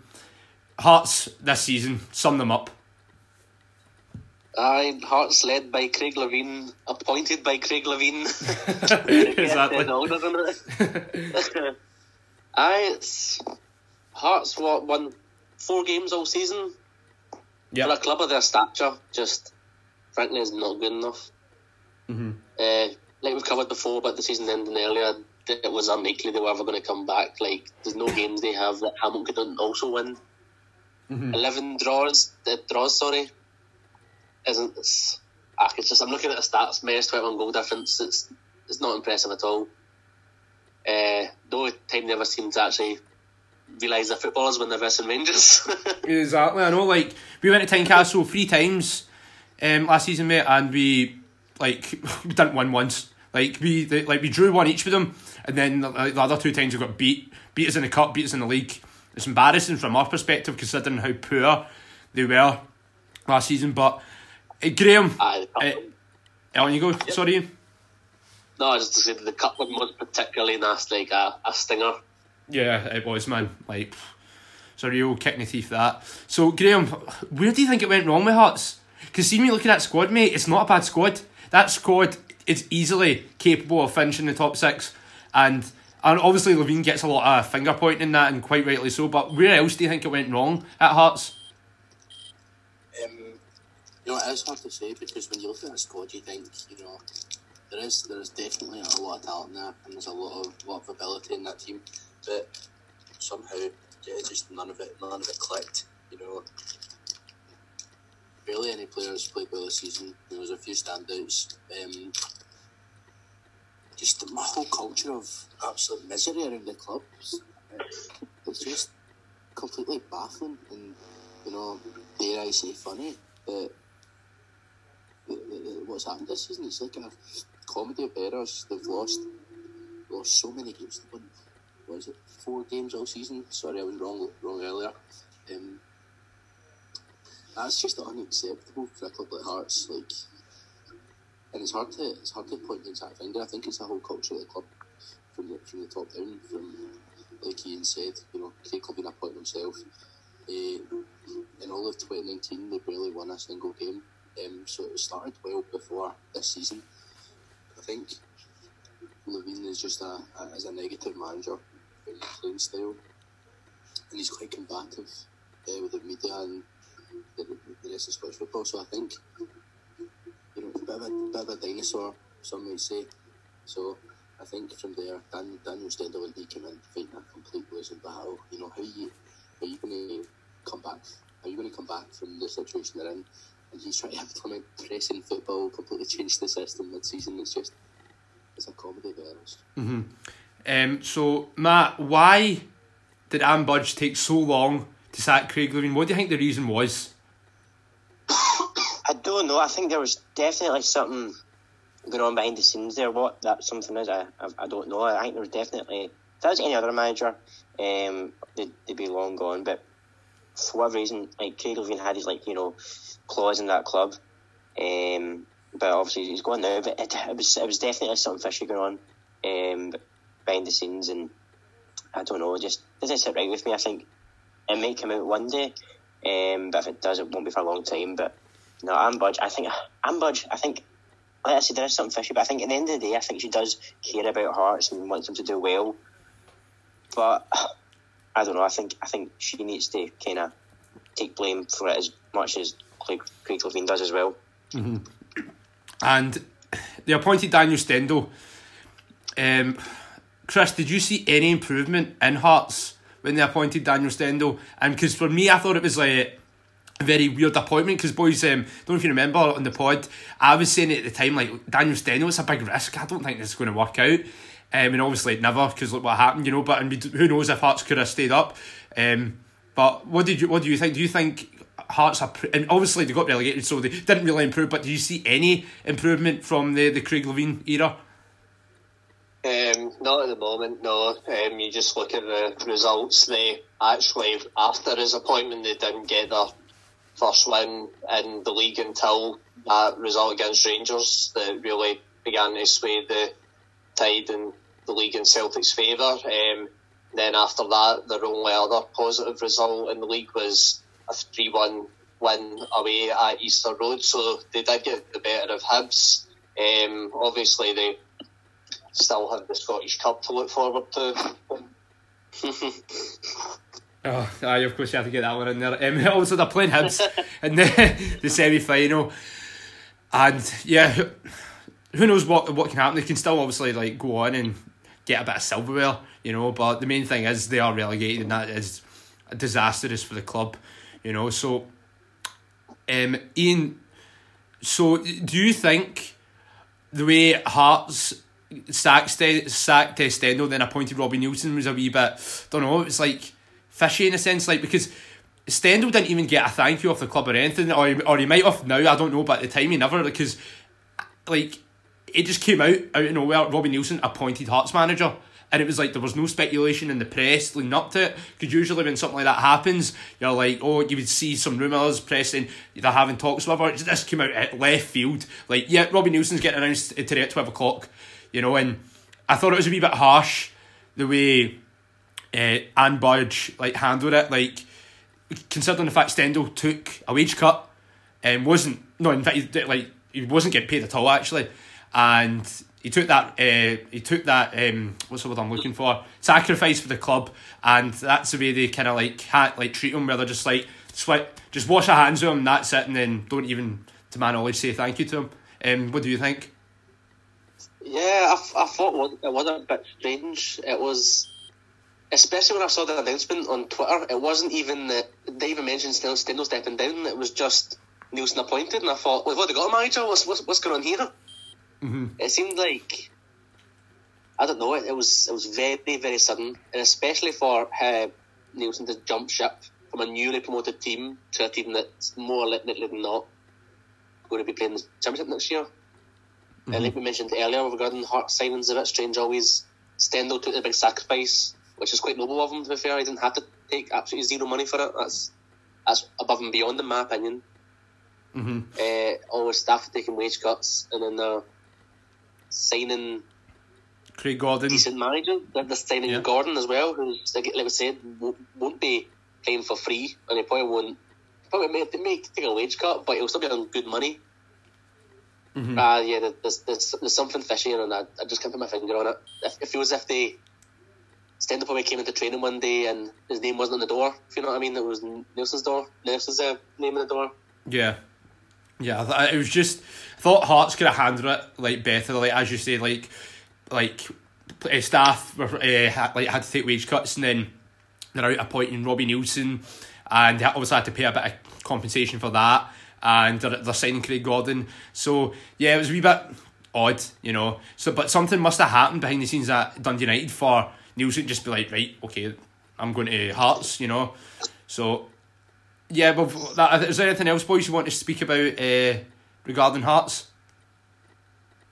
I think we've pretty much covered it all. Yeah, I think yeah, Neilson, though, is a good appointment. Um, I think he'll do well there. And I, obviously, before... when he was at Hearts, he done, he done a great job where he won the championship in a canter, and his first season back, uh, Hearts finished third. Uh, and then uh, in his last season, um, he left halfway through, and I think Hearts were sitting, correct me if I'm wrong, I think Hearts were sitting like second in the league or something like that, second or third, but they were, and his last game in charge was against um, Rangers, and obviously they beat Rangers four one. But yeah, he'd be a good appointment. And Dundee United, though, I just want to mention this. Uh, Ian, who do you think will get the Dundee United job? Uh, the the names in contention for the job are Malky Mackay, Tommy Wright, and Steve McLaren. oh, it's it's got to be Craig Levein, surely. I'm wanting. Oh, Craig Levein too, yeah. Well, it's all a great laugh, isn't it? Nah, we will see this in the chat. Um, Tommy Wright seems to be the best appointment, but it's not the style appointment I don't think they'll go for. I think they'll, they'll want a McLaren, I think. Yeah, no, nah, but I, I would personally say Tommy Wright's the one to get the results. Bigger budget than they had, than they had at St Johnstone. Mm-hmm. Uh, aye. I can see him, I can see it being McLaren, because he wouldn't come up for talks if he wasn't willing to take a cut, et cetera. You know what I mean? And his, his career's dead in the Netherlands and in England. Yes. So this is uh, his chance to, like, salvage some sort of his uh, damaged reputa- reputation back, because the guy's a dinosaur. He doesn't know Scottish football, so that, in my opinion, like, obviously I'm not a fan of Dundee United. I would love them to appoint Steve McLaren, because I think it'll be a disaster, and I think they'll be back down the championship if they do. Um, so, yeah, what about Malky Mackay? Um, this is a very controversial one, boys. Um, Graham, I'll come to you with this, right? So what's your thoughts on Malky Mackay being linked with the Dundee United job? Uh, I think, like, I don't think Malky Mackay should be allowed anywhere near football, to be honest. I think, you know, it's quite clear that things he did were reprehensible, and I don't think he deserves to have a job as prestigious as what he has right now, or a job as ambitious as managing Dundee United. And his managing prowess is clear that, you know, obviously a very talented manager, but you don't want the dark cloud that comes with him, with appointment. I think most United fans would be, you know, very against that move as well. And I think it would just be absolute suicide from Dundee United to go for that. Matt, so... Uh, sorry, Graham, were you going to say something there? No, I was just agreeing. All right, I, I, so Matt, um, like a, a lot of people talk about second chances, right? And how everyone deserves a second chance. Do you think Malky Mackay deserves a second chance and to be back uh, managing a football team again? Um, it's, I don't know. It's a tricky one to say, but I, I, I personally, I don't know. I think he's had his chances in that, and obviously, obviously, obviously, what he done wasn't wasn't good at all. But I don't know. I, I feel like even if he did come back in, would he be able to do as well as he's done previously with clubs? I'm not sure, but I think um, I, I, if I was a board owner uh, owner of a club, um, I personally wouldn't be going near him. I wouldn't be like associated with him in that, if that makes sense. Um, Ian, do you remember when he was appointed manager at Wigan, and Wigan came under a lot of backlash for a lot of criticism, and uh, a few of their sponsors pulled out?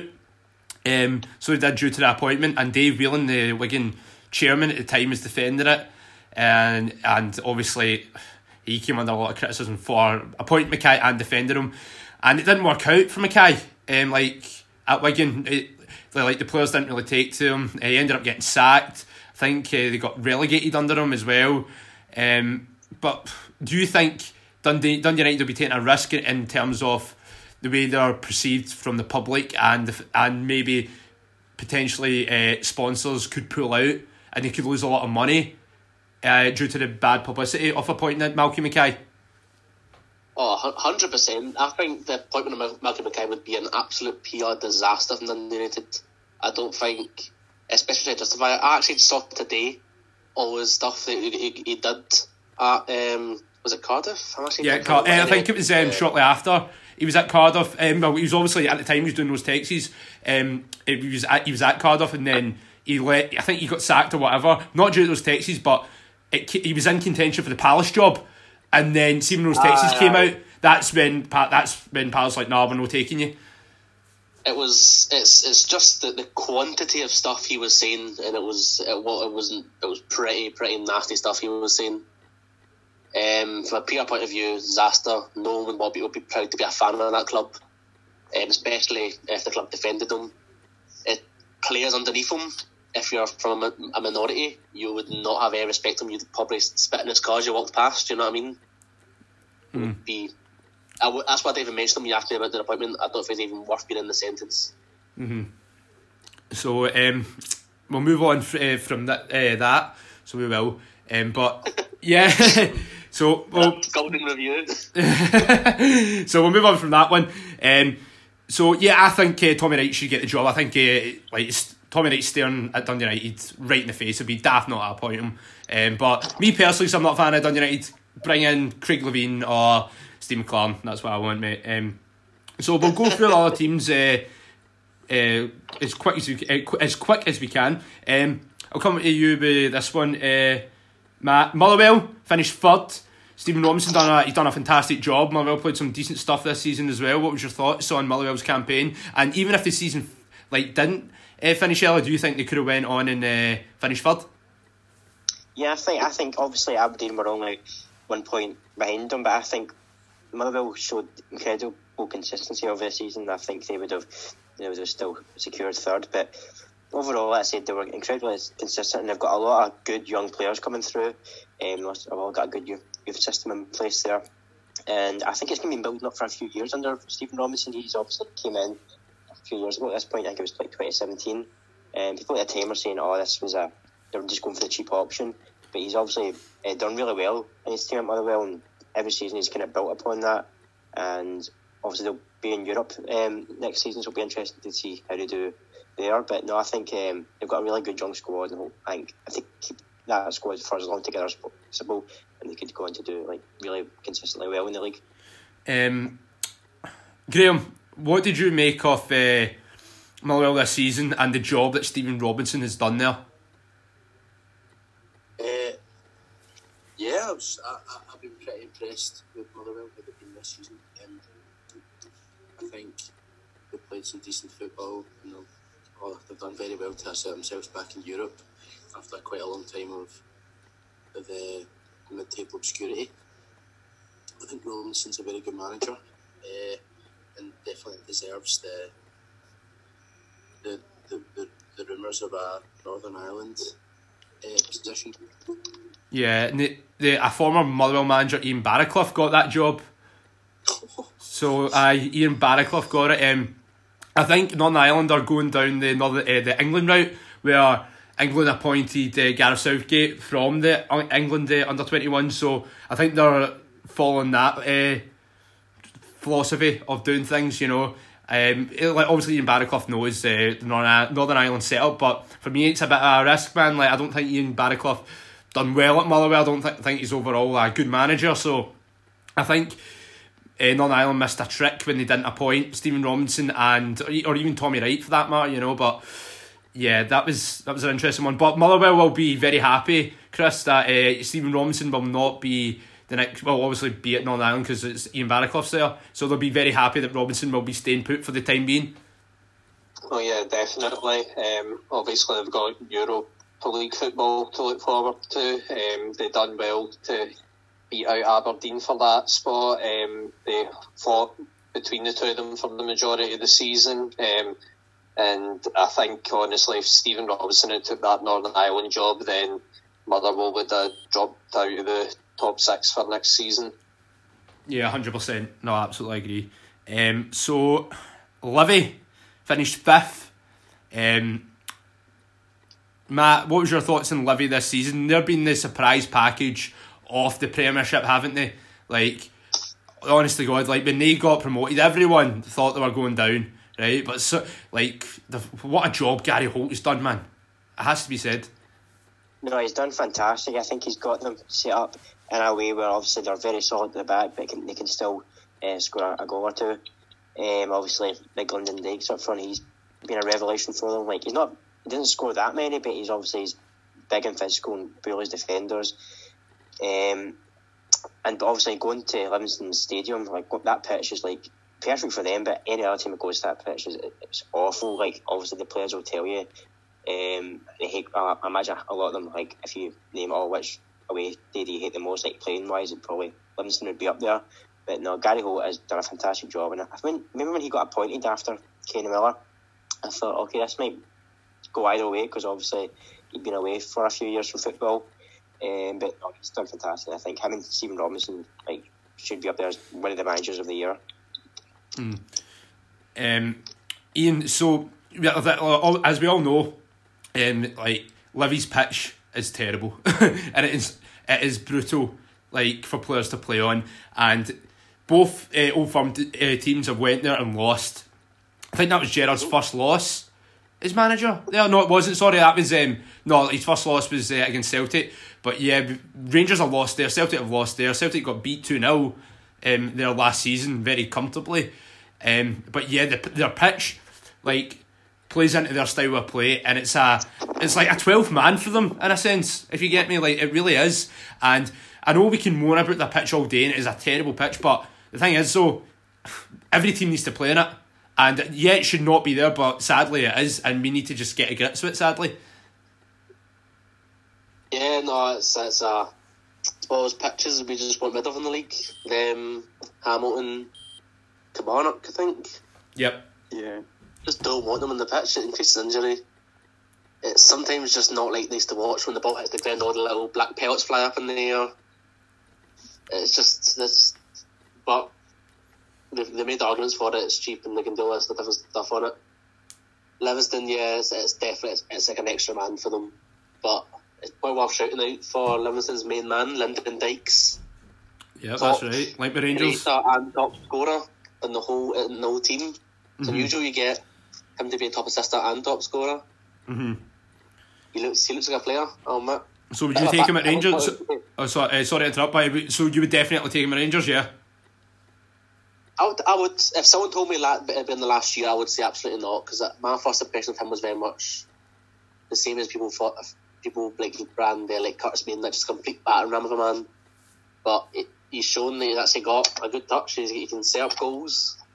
He's actually got a decent bit of pace as well, to be fair to him, because he's, you know, quite tall. Mm-hmm. And he's he's consistent. He's probably... Right, so that's a problem with doing a Zoom call, troops. Um, it only lasts forty minutes, so it cuts down and we need to do it again. So, yes, uh, as you were saying, uh, Ian, about uh, Livy. Oh, you mean about Lyndon Dykes F C? Yes, like, yeah, that's what it is, mate. Like, Zoom do not want you talking about Dykes. I just like uh, when we were trending on Twitter, football like we're liking it either, but I'll push through. Um, I, Lyndon Dykes, most creative and top scorer in Livingston. I've actually got some some stats from seventeen goal involvements from twenty-five, considering he's playing for Livy, is pretty phenomenal in my opinion. Mm-hmm. Yeah, absolutely. I was, actually going to, I was going to include a stat that, that, that the goal involvement stat there, and I was I was choosing between twenty-two from thirty-three in all comps or seventeen from twenty-five from the league, and they're both the exact same goal ratio per game. That's just how consistent he is, mm-hmm. and he's got blue hair. So what else do you want? Mm-hmm. Yeah, exactly, mate. And we'll move on because um, Zoom's not being kind to us. St Johnstone um, just recently appointed uh, former player Callum Davidson um, to replace Tommy Wright. Matt, um, Tommy Wright, what a job he done there, mate. um, I feel like we rave about Tommy Wright a lot in this podcast, and I think it's justified because he is a good manager and he deserves like a, a good job as well. um, but what a job he done there. Won them a Scottish Cup, got them in Europe. They even beat uh, Rosenborg when they were in the Europa League qualifiers. Um, I think Tommy Wright was just like, right, I need a fresh challenge. I've been here long enough, and yeah, I've uh, took St Johnstone as far as I can. Matt. Oh, great! Right, right. I'll fire that to one. I'll give Ian. I'll give you that one. What was the question? I got to Matt Ward and listen. I know, so yeah. Right, so basically, like, Tommy Wright, what a job he done there. He took them as far as he can, won the Scottish Cup, uh, beat Rosenborg in Europe, uh, top six finishes. I think he was just like, you know what, I need a fresh challenge. I've took them as far as I can. Aye, especially, you know, top six again. But, oh, fuck, I, I won't deny, I've not paid a lot to, to St Johnstone apart from when the Rangers played them, and some pretty good goals, actually, I'm pretty sure last year from Rangers against them. Mm-hmm. But Tommy Wright, I think, is one of the, the hidden gems of our league managerial-wise. I think he's a, a fantastic manager. Like you've said before, he can run off a shoestring, you know what I mean? Yeah, exactly. Um, so, like, yeah, that's what I mean. Like, he's done so well there with like, a very, very small budget. And, yeah, he deserves a good job. Uh, Graham, uh, what do you make of St Johnstone under uh, Tommy Wright's, uh, considering, like, on talking about his last season, obviously, um, finishing sixth. Um, do you think it was the right time for him to go? Um, I think, you know, he, he, he has achieved all that you physically could.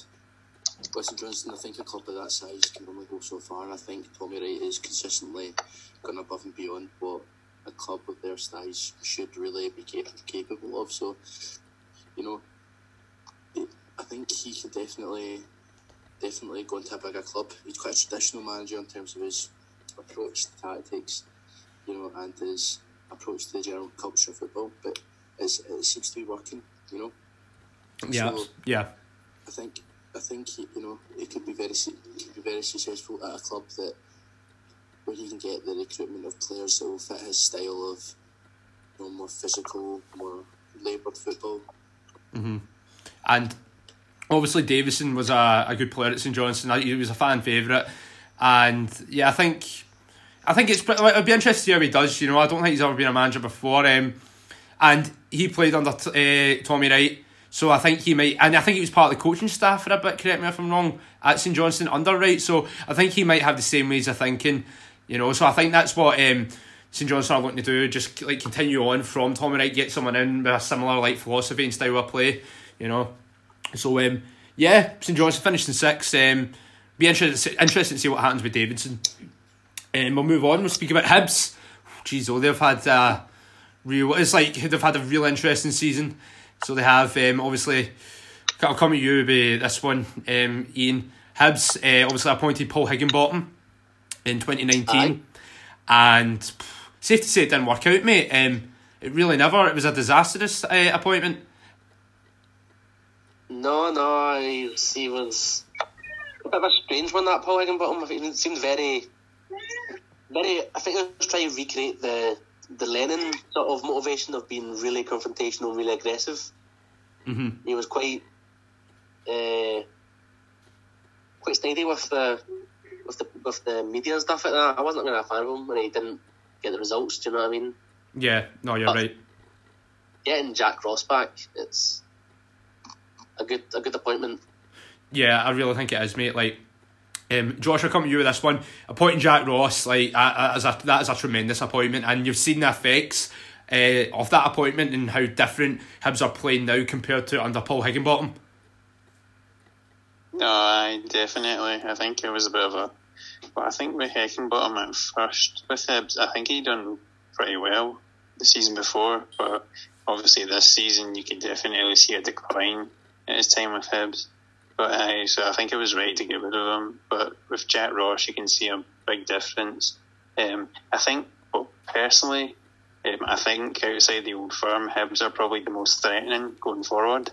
Because mm-hmm. We've got players like Boyle, Docherty, Allen. And that, um, who's their striker again? Um, Doidge. Aye, uh, he seems to be banging in quite a few goals as well. And um, I, it's maybe, maybe their defence is maybe a wee bit of a weak link, but going forward they are a decent side, you know. Yeah, they, they play some good football. Yeah, they really do. They do. They play some good football. I think defensively, I think Porteous and Hanlon is a decent partnership. Uh, and when I do really look at that Hibs squad, mate, that is a good squad. Like, I think next season they will kick on, and I'm. I know it's early days, right? But I'm saying that I'm going to throw their name in uh, into the hat of finishing uh, third next campaign. I think. They're they're only going to get better under Jack Ross, mate, and yeah, yeah I really you do think win so. The Scottish. I can, Sorry, st- mate. I can I can obviously still win the Scottish Cup as well. Yeah, no, definitely. Mm-hmm. I shout out for Scott Allen's uh, championship winning pass. This oh, year. Mate, unbelievable, man, unbelievable, mate, like sensational. So it was, mate. I couldn't believe it. Like Rangers won six one. Then you get Michael Stewart, of all people, on uh, Twitter when, alright, not even speaking about how bad Hibs played. He was like, Scotland's pass was absolutely tremendous stuff. Bring him home, Stevie. Bring him home. I remember, I see, I met Graham and Zanti, and I swear to God, mate, like the only like the majority of the time we're just like Scott Allen's pass, but Scott Allen's pass, pass, but mate. Oh man, but yeah. Um, so we'll move on from uh, Hibs. Obviously, first half of the season were, they were awful. Then second half done really well. Um, they obviously still didn't make top six, but I think that was a lot to do with uh, Higginbottom. Um, Kilmarnock, jeez, oh man. Um, Steve Clark left. Uh, Ian and my God, like um, you were th- you were thinking right. Obviously, Kilmarnock are not going to be the same side under like like they were like under Clark. They point Alessio. a very interesting appointment. A lot of um, Kilmarnock fans were excited about it, obviously due to the fact that he worked under Antonio Conte. So they're like, yeah, he might have something about him, but he really never. Like, the players couldn't take to him, and they got knocked out of uh, the Europa League in the first round by a part-time Welsh team. Yeah, I mean, we all, we all thought, I mean, my, me, myself personally, I thought when they got, uh, is it Angelo Alessio? Yeah, Alessio, yeah. I thought he's, you know, at least the worst case scenario could have copied some of Conte's stuff, you know what I mean? Mm-hmm. But I think he didn't get the, I don't think he got football intelligence, I mean, just the way the teams work in this country. You can't overcomplicate things. I think Caixinha for us showed that. And I think just, especially, like, you know, it didn't really help with players like Broadfoot storming out and leaving and badmouthing every chance they had. But listen, the less said about Broadfoot, the better, I think, as we think we can all agree. Apart from Graham, who loves Broadfoot, apparently. But, uh, no, it was, it was it was surprising. But then when they, once it went in the spiral, this, the spiral happened. The, the new boy, new man seems decent, though. He seems to try to replicate Clark a bit more. Is it Alex Dyer, is that his name? Yeah.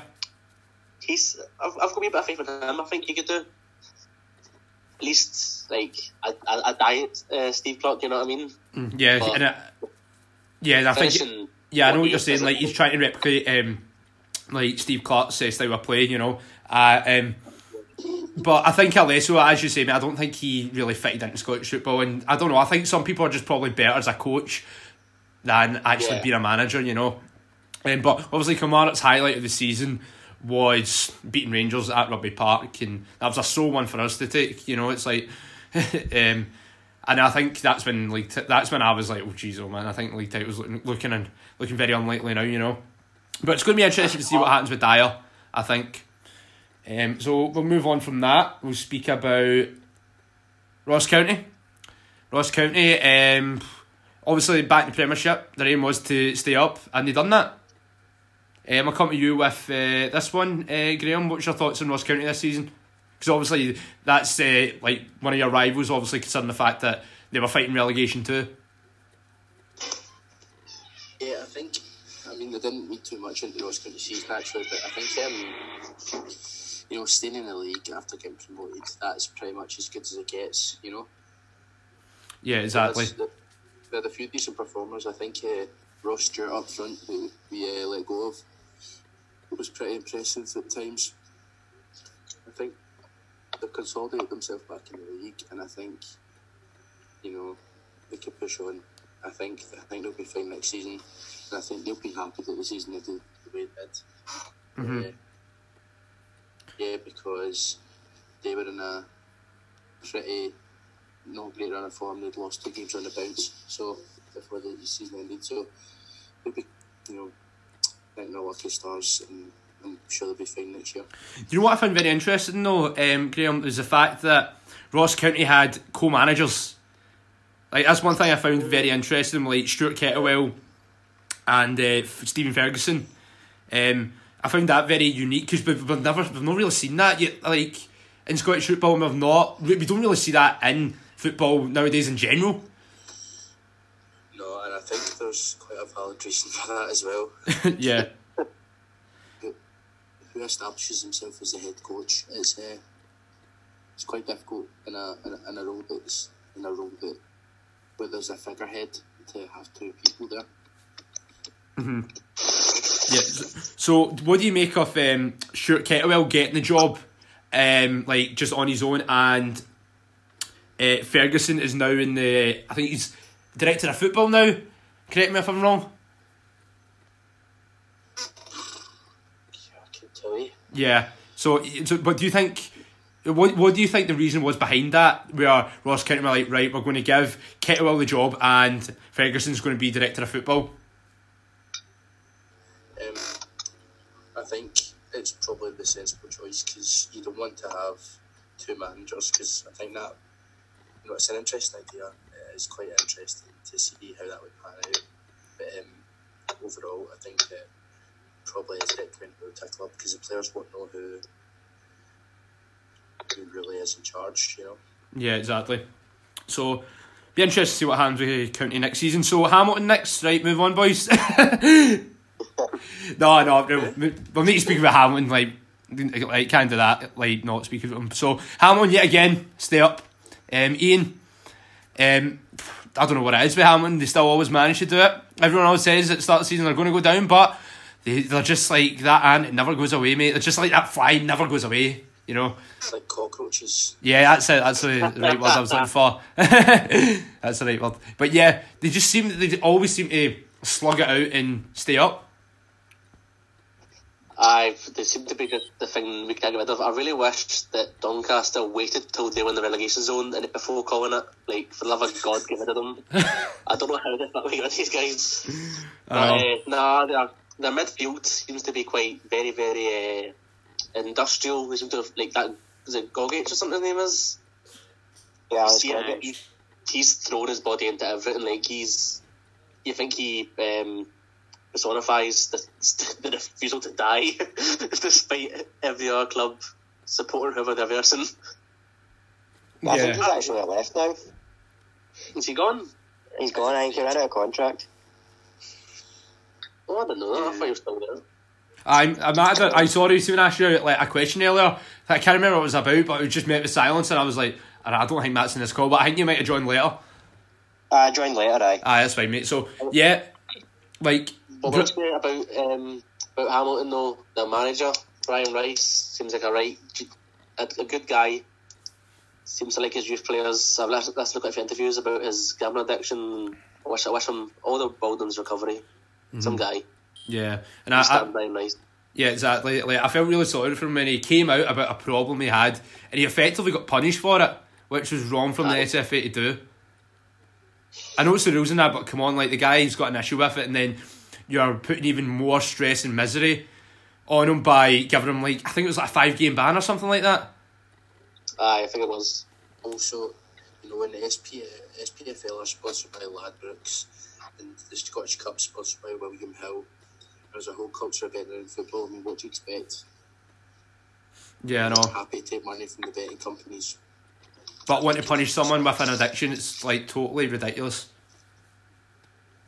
I mean, like all the all the clubs, like Celtic sponsored by Dafa Bet, Rangers sponsored by Red thirty-two, thirty-two Red, what we call it. Sorry. Mhm. Um, he, he had to go to his hearing at Hampden Park and see the massive Ladbrokes across the the front door. You know what I mean? Like, it's just a kick where man weighs down. Exactly. It's really not nice, mate. Really not nice. So, we've uh, reviewed every team in the league. I'm sure we have, yep. Um, so, boys, um, time for team of the season. Yeah, player of the season, young player of the season, and goal of the season. So, first off, uh, we'll do team of the season, right? Right. I'll go first, since I'm the gaffer. Right. four two three one, am I going for, right? Uh, Al McGregor in goals. James Tavernier, right back. Ion Julian, centre-halves. Left back, Barisic. Midfield, Ryan Jack, best player in the country. um, Lewis Ferguson. In behind, it's going to raise a few eyebrows. Scott Allen, in the number ten role. Out, uh, out right, James Forrest. Out left, no, it's not Ryan Kent, Niall McGinn. Up top, right, up top, this is the one. This one pained me to do. And I'm not saying he's better, but he's been more consistent this season than the guy I would love to have put in. But I didn't want too many old fun players in. I wanted it to be a fair team, and I think this team is really fair. And I've decided to go with Edward ahead of Morelos. Yeah, I think that makes sense. Obviously, I think Edward's on twenty-odd goals in the league this season. Morelos is on twelve. Um, like I say, I think Edward's been more consistent. The only thing I'm surprised about in that team is Scott Allen, but um, yeah. I guess I can kind of see it, but I don't know. I, I didn't, when I was making my team, you didn't even come into consideration for me. Yeah, I'll tell you justica- justification no. for it, right? Scott Allen, ten goals, eleven assists, right, this season. Uh, for me, I think he's been Hibs' best player this campaign. I think he's been, he's back to his old self. He's played every league game, right? The boy's playing with bags of confidence. Technically on the ball, he's really good. Really, he's got great vision, and he's just a really smart player. And you see the in like in terms of the way Hibs play, he's such a in, like a pivotal part of that. And when he's not, like, see when he's not on the team, you see a massive void in it. So that's um, my justification for that. And I think now and again, um, I think that makes perfect sense, right? Even though I think Ryan Kent is a better player, but McGinn's been more consistent. Josh, I think you would agree with that. I think McGinn's been more consistent this season, and he's got the most assists in the league for a left winger, you know, so it made the most sense, if I'm being honest. So, um, aye, that's uh, my team of the season. I think uh, obviously Scott Allen raised a few eyebrows. Yeah, I think uh, McGinn as well. I saw a stat. He scored um, thirty-seven percent of Aberdeen's goals this season as well. Mm-hmm. Well, it's oh, contributed wow. to them. Yeah, it made sense, mate. It made total sense. And I sent uh, that team of the season to my pal Joe, uh, who's been on the podcast, big Celtic man. And I said to him, like, I think this team's very fair. And he's like, no, that actually is really fair. Like, because I was like, if I put Morelos up top, people are just going to be like, he's doing that because he's a Rangers man. And don't get me wrong, I think they're both equally as good as, good as each other, right? But in terms of being consistent this season, Edward's been more consistent. Second half of the season, Morelos was poor. But Edward's been great from day one, you know, and it did pain me to say, it pains me to say that, and it pains me to put him in my team, but there you go. So, Matthew, your team of the season. Right, okay, so my team of the season, I've got McGregor's goal, and then I've got, so I'm going with, so I'll go with a four two three one as well. So I've got McGregor in goal, then I've got a right back of Tav, then my two centre backs are Uh, Gallagher and Julian. Then my left back is Barisic. Then my two midfielders are Jack and Alan Campbell. Then the front three is Forrest out right, Christie uh, in the middle, Ryan Kent out left, and I've got Edward up front as well. Oh, so you're the same as me, mate? You went Edward? I went Edward, yeah. I think, you know, it's, you really can't not. Um, I'll come to you with this one. Ian, what thoughts on uh, Matt's team? Uh, I don't see anything. What were your two sentiments again, sorry? Jack and who? Uh, Campbell. No bad shout, no bad shout. No, I don't have too many. There's quite a lot of crossovers on my team, so if I say anything too bad, I'll, I'll not look at it. Interesting stuff, Matt. Interesting stuff. Um, Ian, let's see your team. Right, I've gone for a four two three one maybe. Slash a, a full three three, doesn't matter. Um, in goals, Big Griegsy. Can't argue with that. For the record, I've got tons of stats to back up all my choices. I've, I went too far with this. Yeah, I'm the same. I'm the exact same. um, right back, I've got Tav, but it was a very close one between him and uh, Grimshaw, because to Motherwell. He's been a real standout in Robinson's team for me. But uh, Tav, right back. Julian, centre back, along with Gallagher. Or Gallagher, sorry. Left back, Borna Barisic, was lovely with balls. Uh, defensive mid, Ryan Jack, next to Donnelly from Motherwell. Seems to be a right good anchor man in the base of that attack. Also, I think he took them with seven goals, I think, in the league, which is from a defensive mid, cracking. Uh, attacking mid, Ryan Christie. Again, the stats speak for himself. Right wing, James Forrest, no competition. Left wing, the man himself, Lyndon Dykes. He's been up left for Livingston a couple of times, so I thought that's that's applicable. And then up front, I've got Alfredo. I know the league form for Edward is a fair bit better, but I, I can't look past the all competitions and just the quality of team he was scoring against in Europe compared to the, the quality of the team Edward was scoring against, or not scoring against for that matter. Mm-hmm. No, that's interesting, mate. Like, um. I I can see why you went with Morelos, right? I was judging my team, obviously, like, in all competitions too, but I just... It was just the second half of the season, mate, where I couldn't put Morelos in, because I would be like, Edward's done it consistently, and he's been good, like, all season, but Morelos, second half of the season, that's what's kind of... I don't know, like, I put a damper on it. Like, if Morelos had a good second half, I would have put him in. But, yeah, I think that's a very intriguing team as well. I'll come to you with uh, this one, Matt. What do you think? Yeah, I think it's practically identical to mine, apart from um, I've got Campbell, he's got Donnelly, and I've got Edward, and he's got Morelos, and mm. obviously Dykes. But no, it's very similar. But I think um, no, I think that's fair enough. I was I was torn between Campbell and um, Donnelly, but I just edged Campbell over it. But no, I, I think I think all the teams so far you can't really argue with. Mhm. So um, I, oh, you go. Sorry. The, the only other one that I had a big contention for was um, potentially putting Christie left wing, and I would have had, in that case, I would have played McGregor in centre mid. But once I started looking up Lyndon Dykes' stats, I was just like, no, this man's getting in my team. Mm-hmm. So, um, aye, Ian, it's uh, a couple of surprises in there, obviously. Um, but yeah, as I said, like uh, that's I know it's all about opinions. Um, but yeah, very, int- uh, very interesting.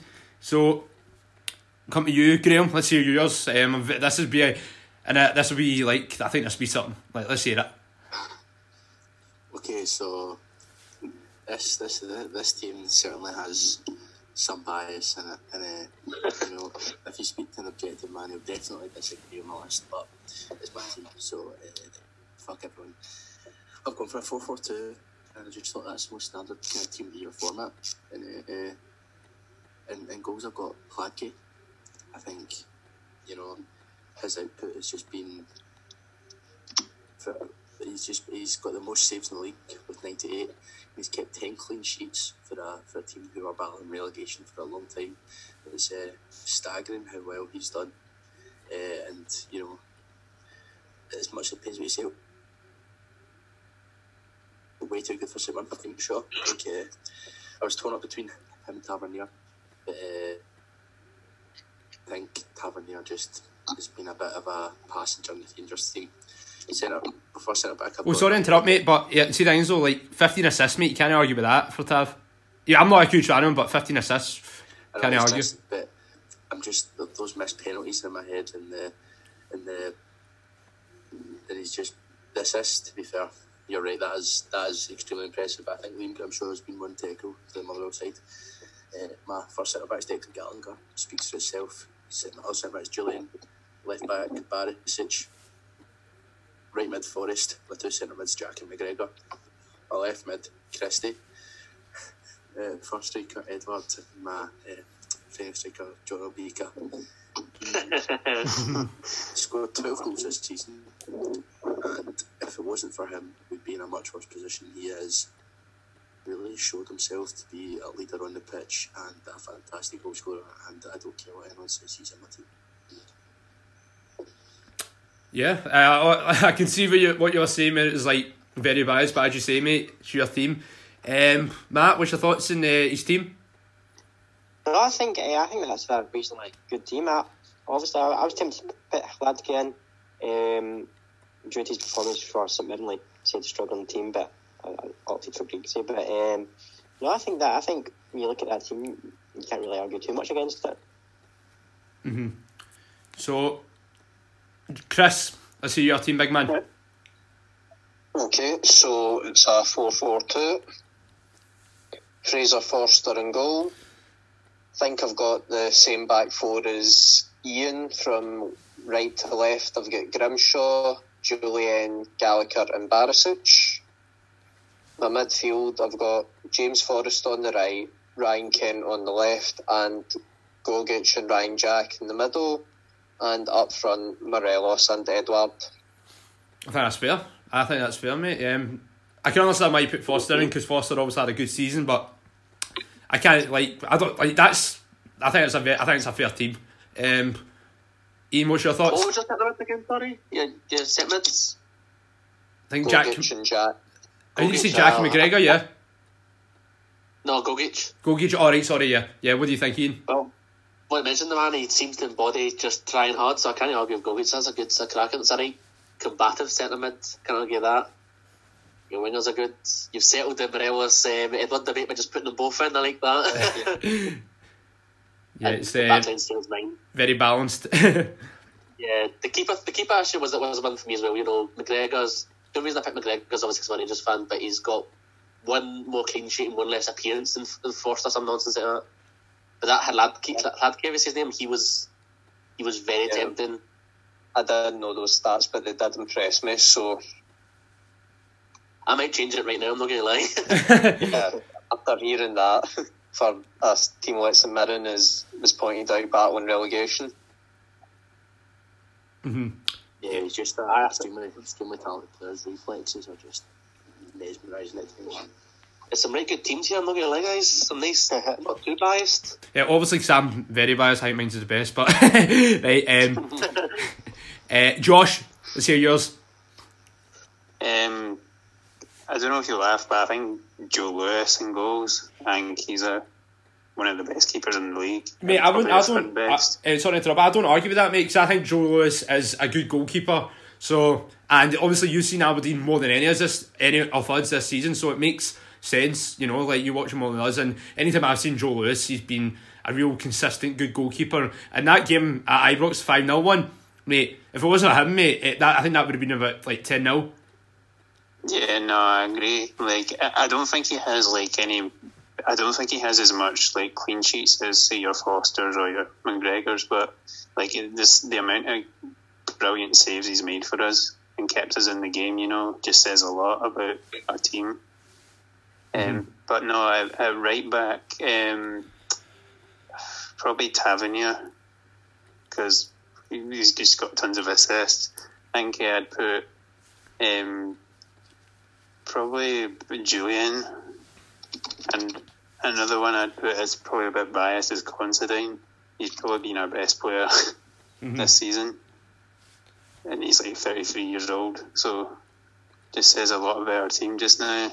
Uh, left back, I'd put Barisic. And um, the other four in midfield, I'd put the centre mids, Ryan Jack and O'Donnelly. And uh, out on the right, I'd put Forrest. And on the left, I'd put Kent. And my two up front, I would put um, Morelos and Edward. Whoa, another one who's uh, sitting on the fence with Morelos and Edward. yeah, I, um, I mean, uh, sorry, on you go. Oh no, no, it's fine, mate, on you go. No, I was saying like they are both the best strikers in the league. Um, I think Edward's just a little bit ahead of him just now because I, I only found out a few days ago Morelos hasn't scored since what December or something like that.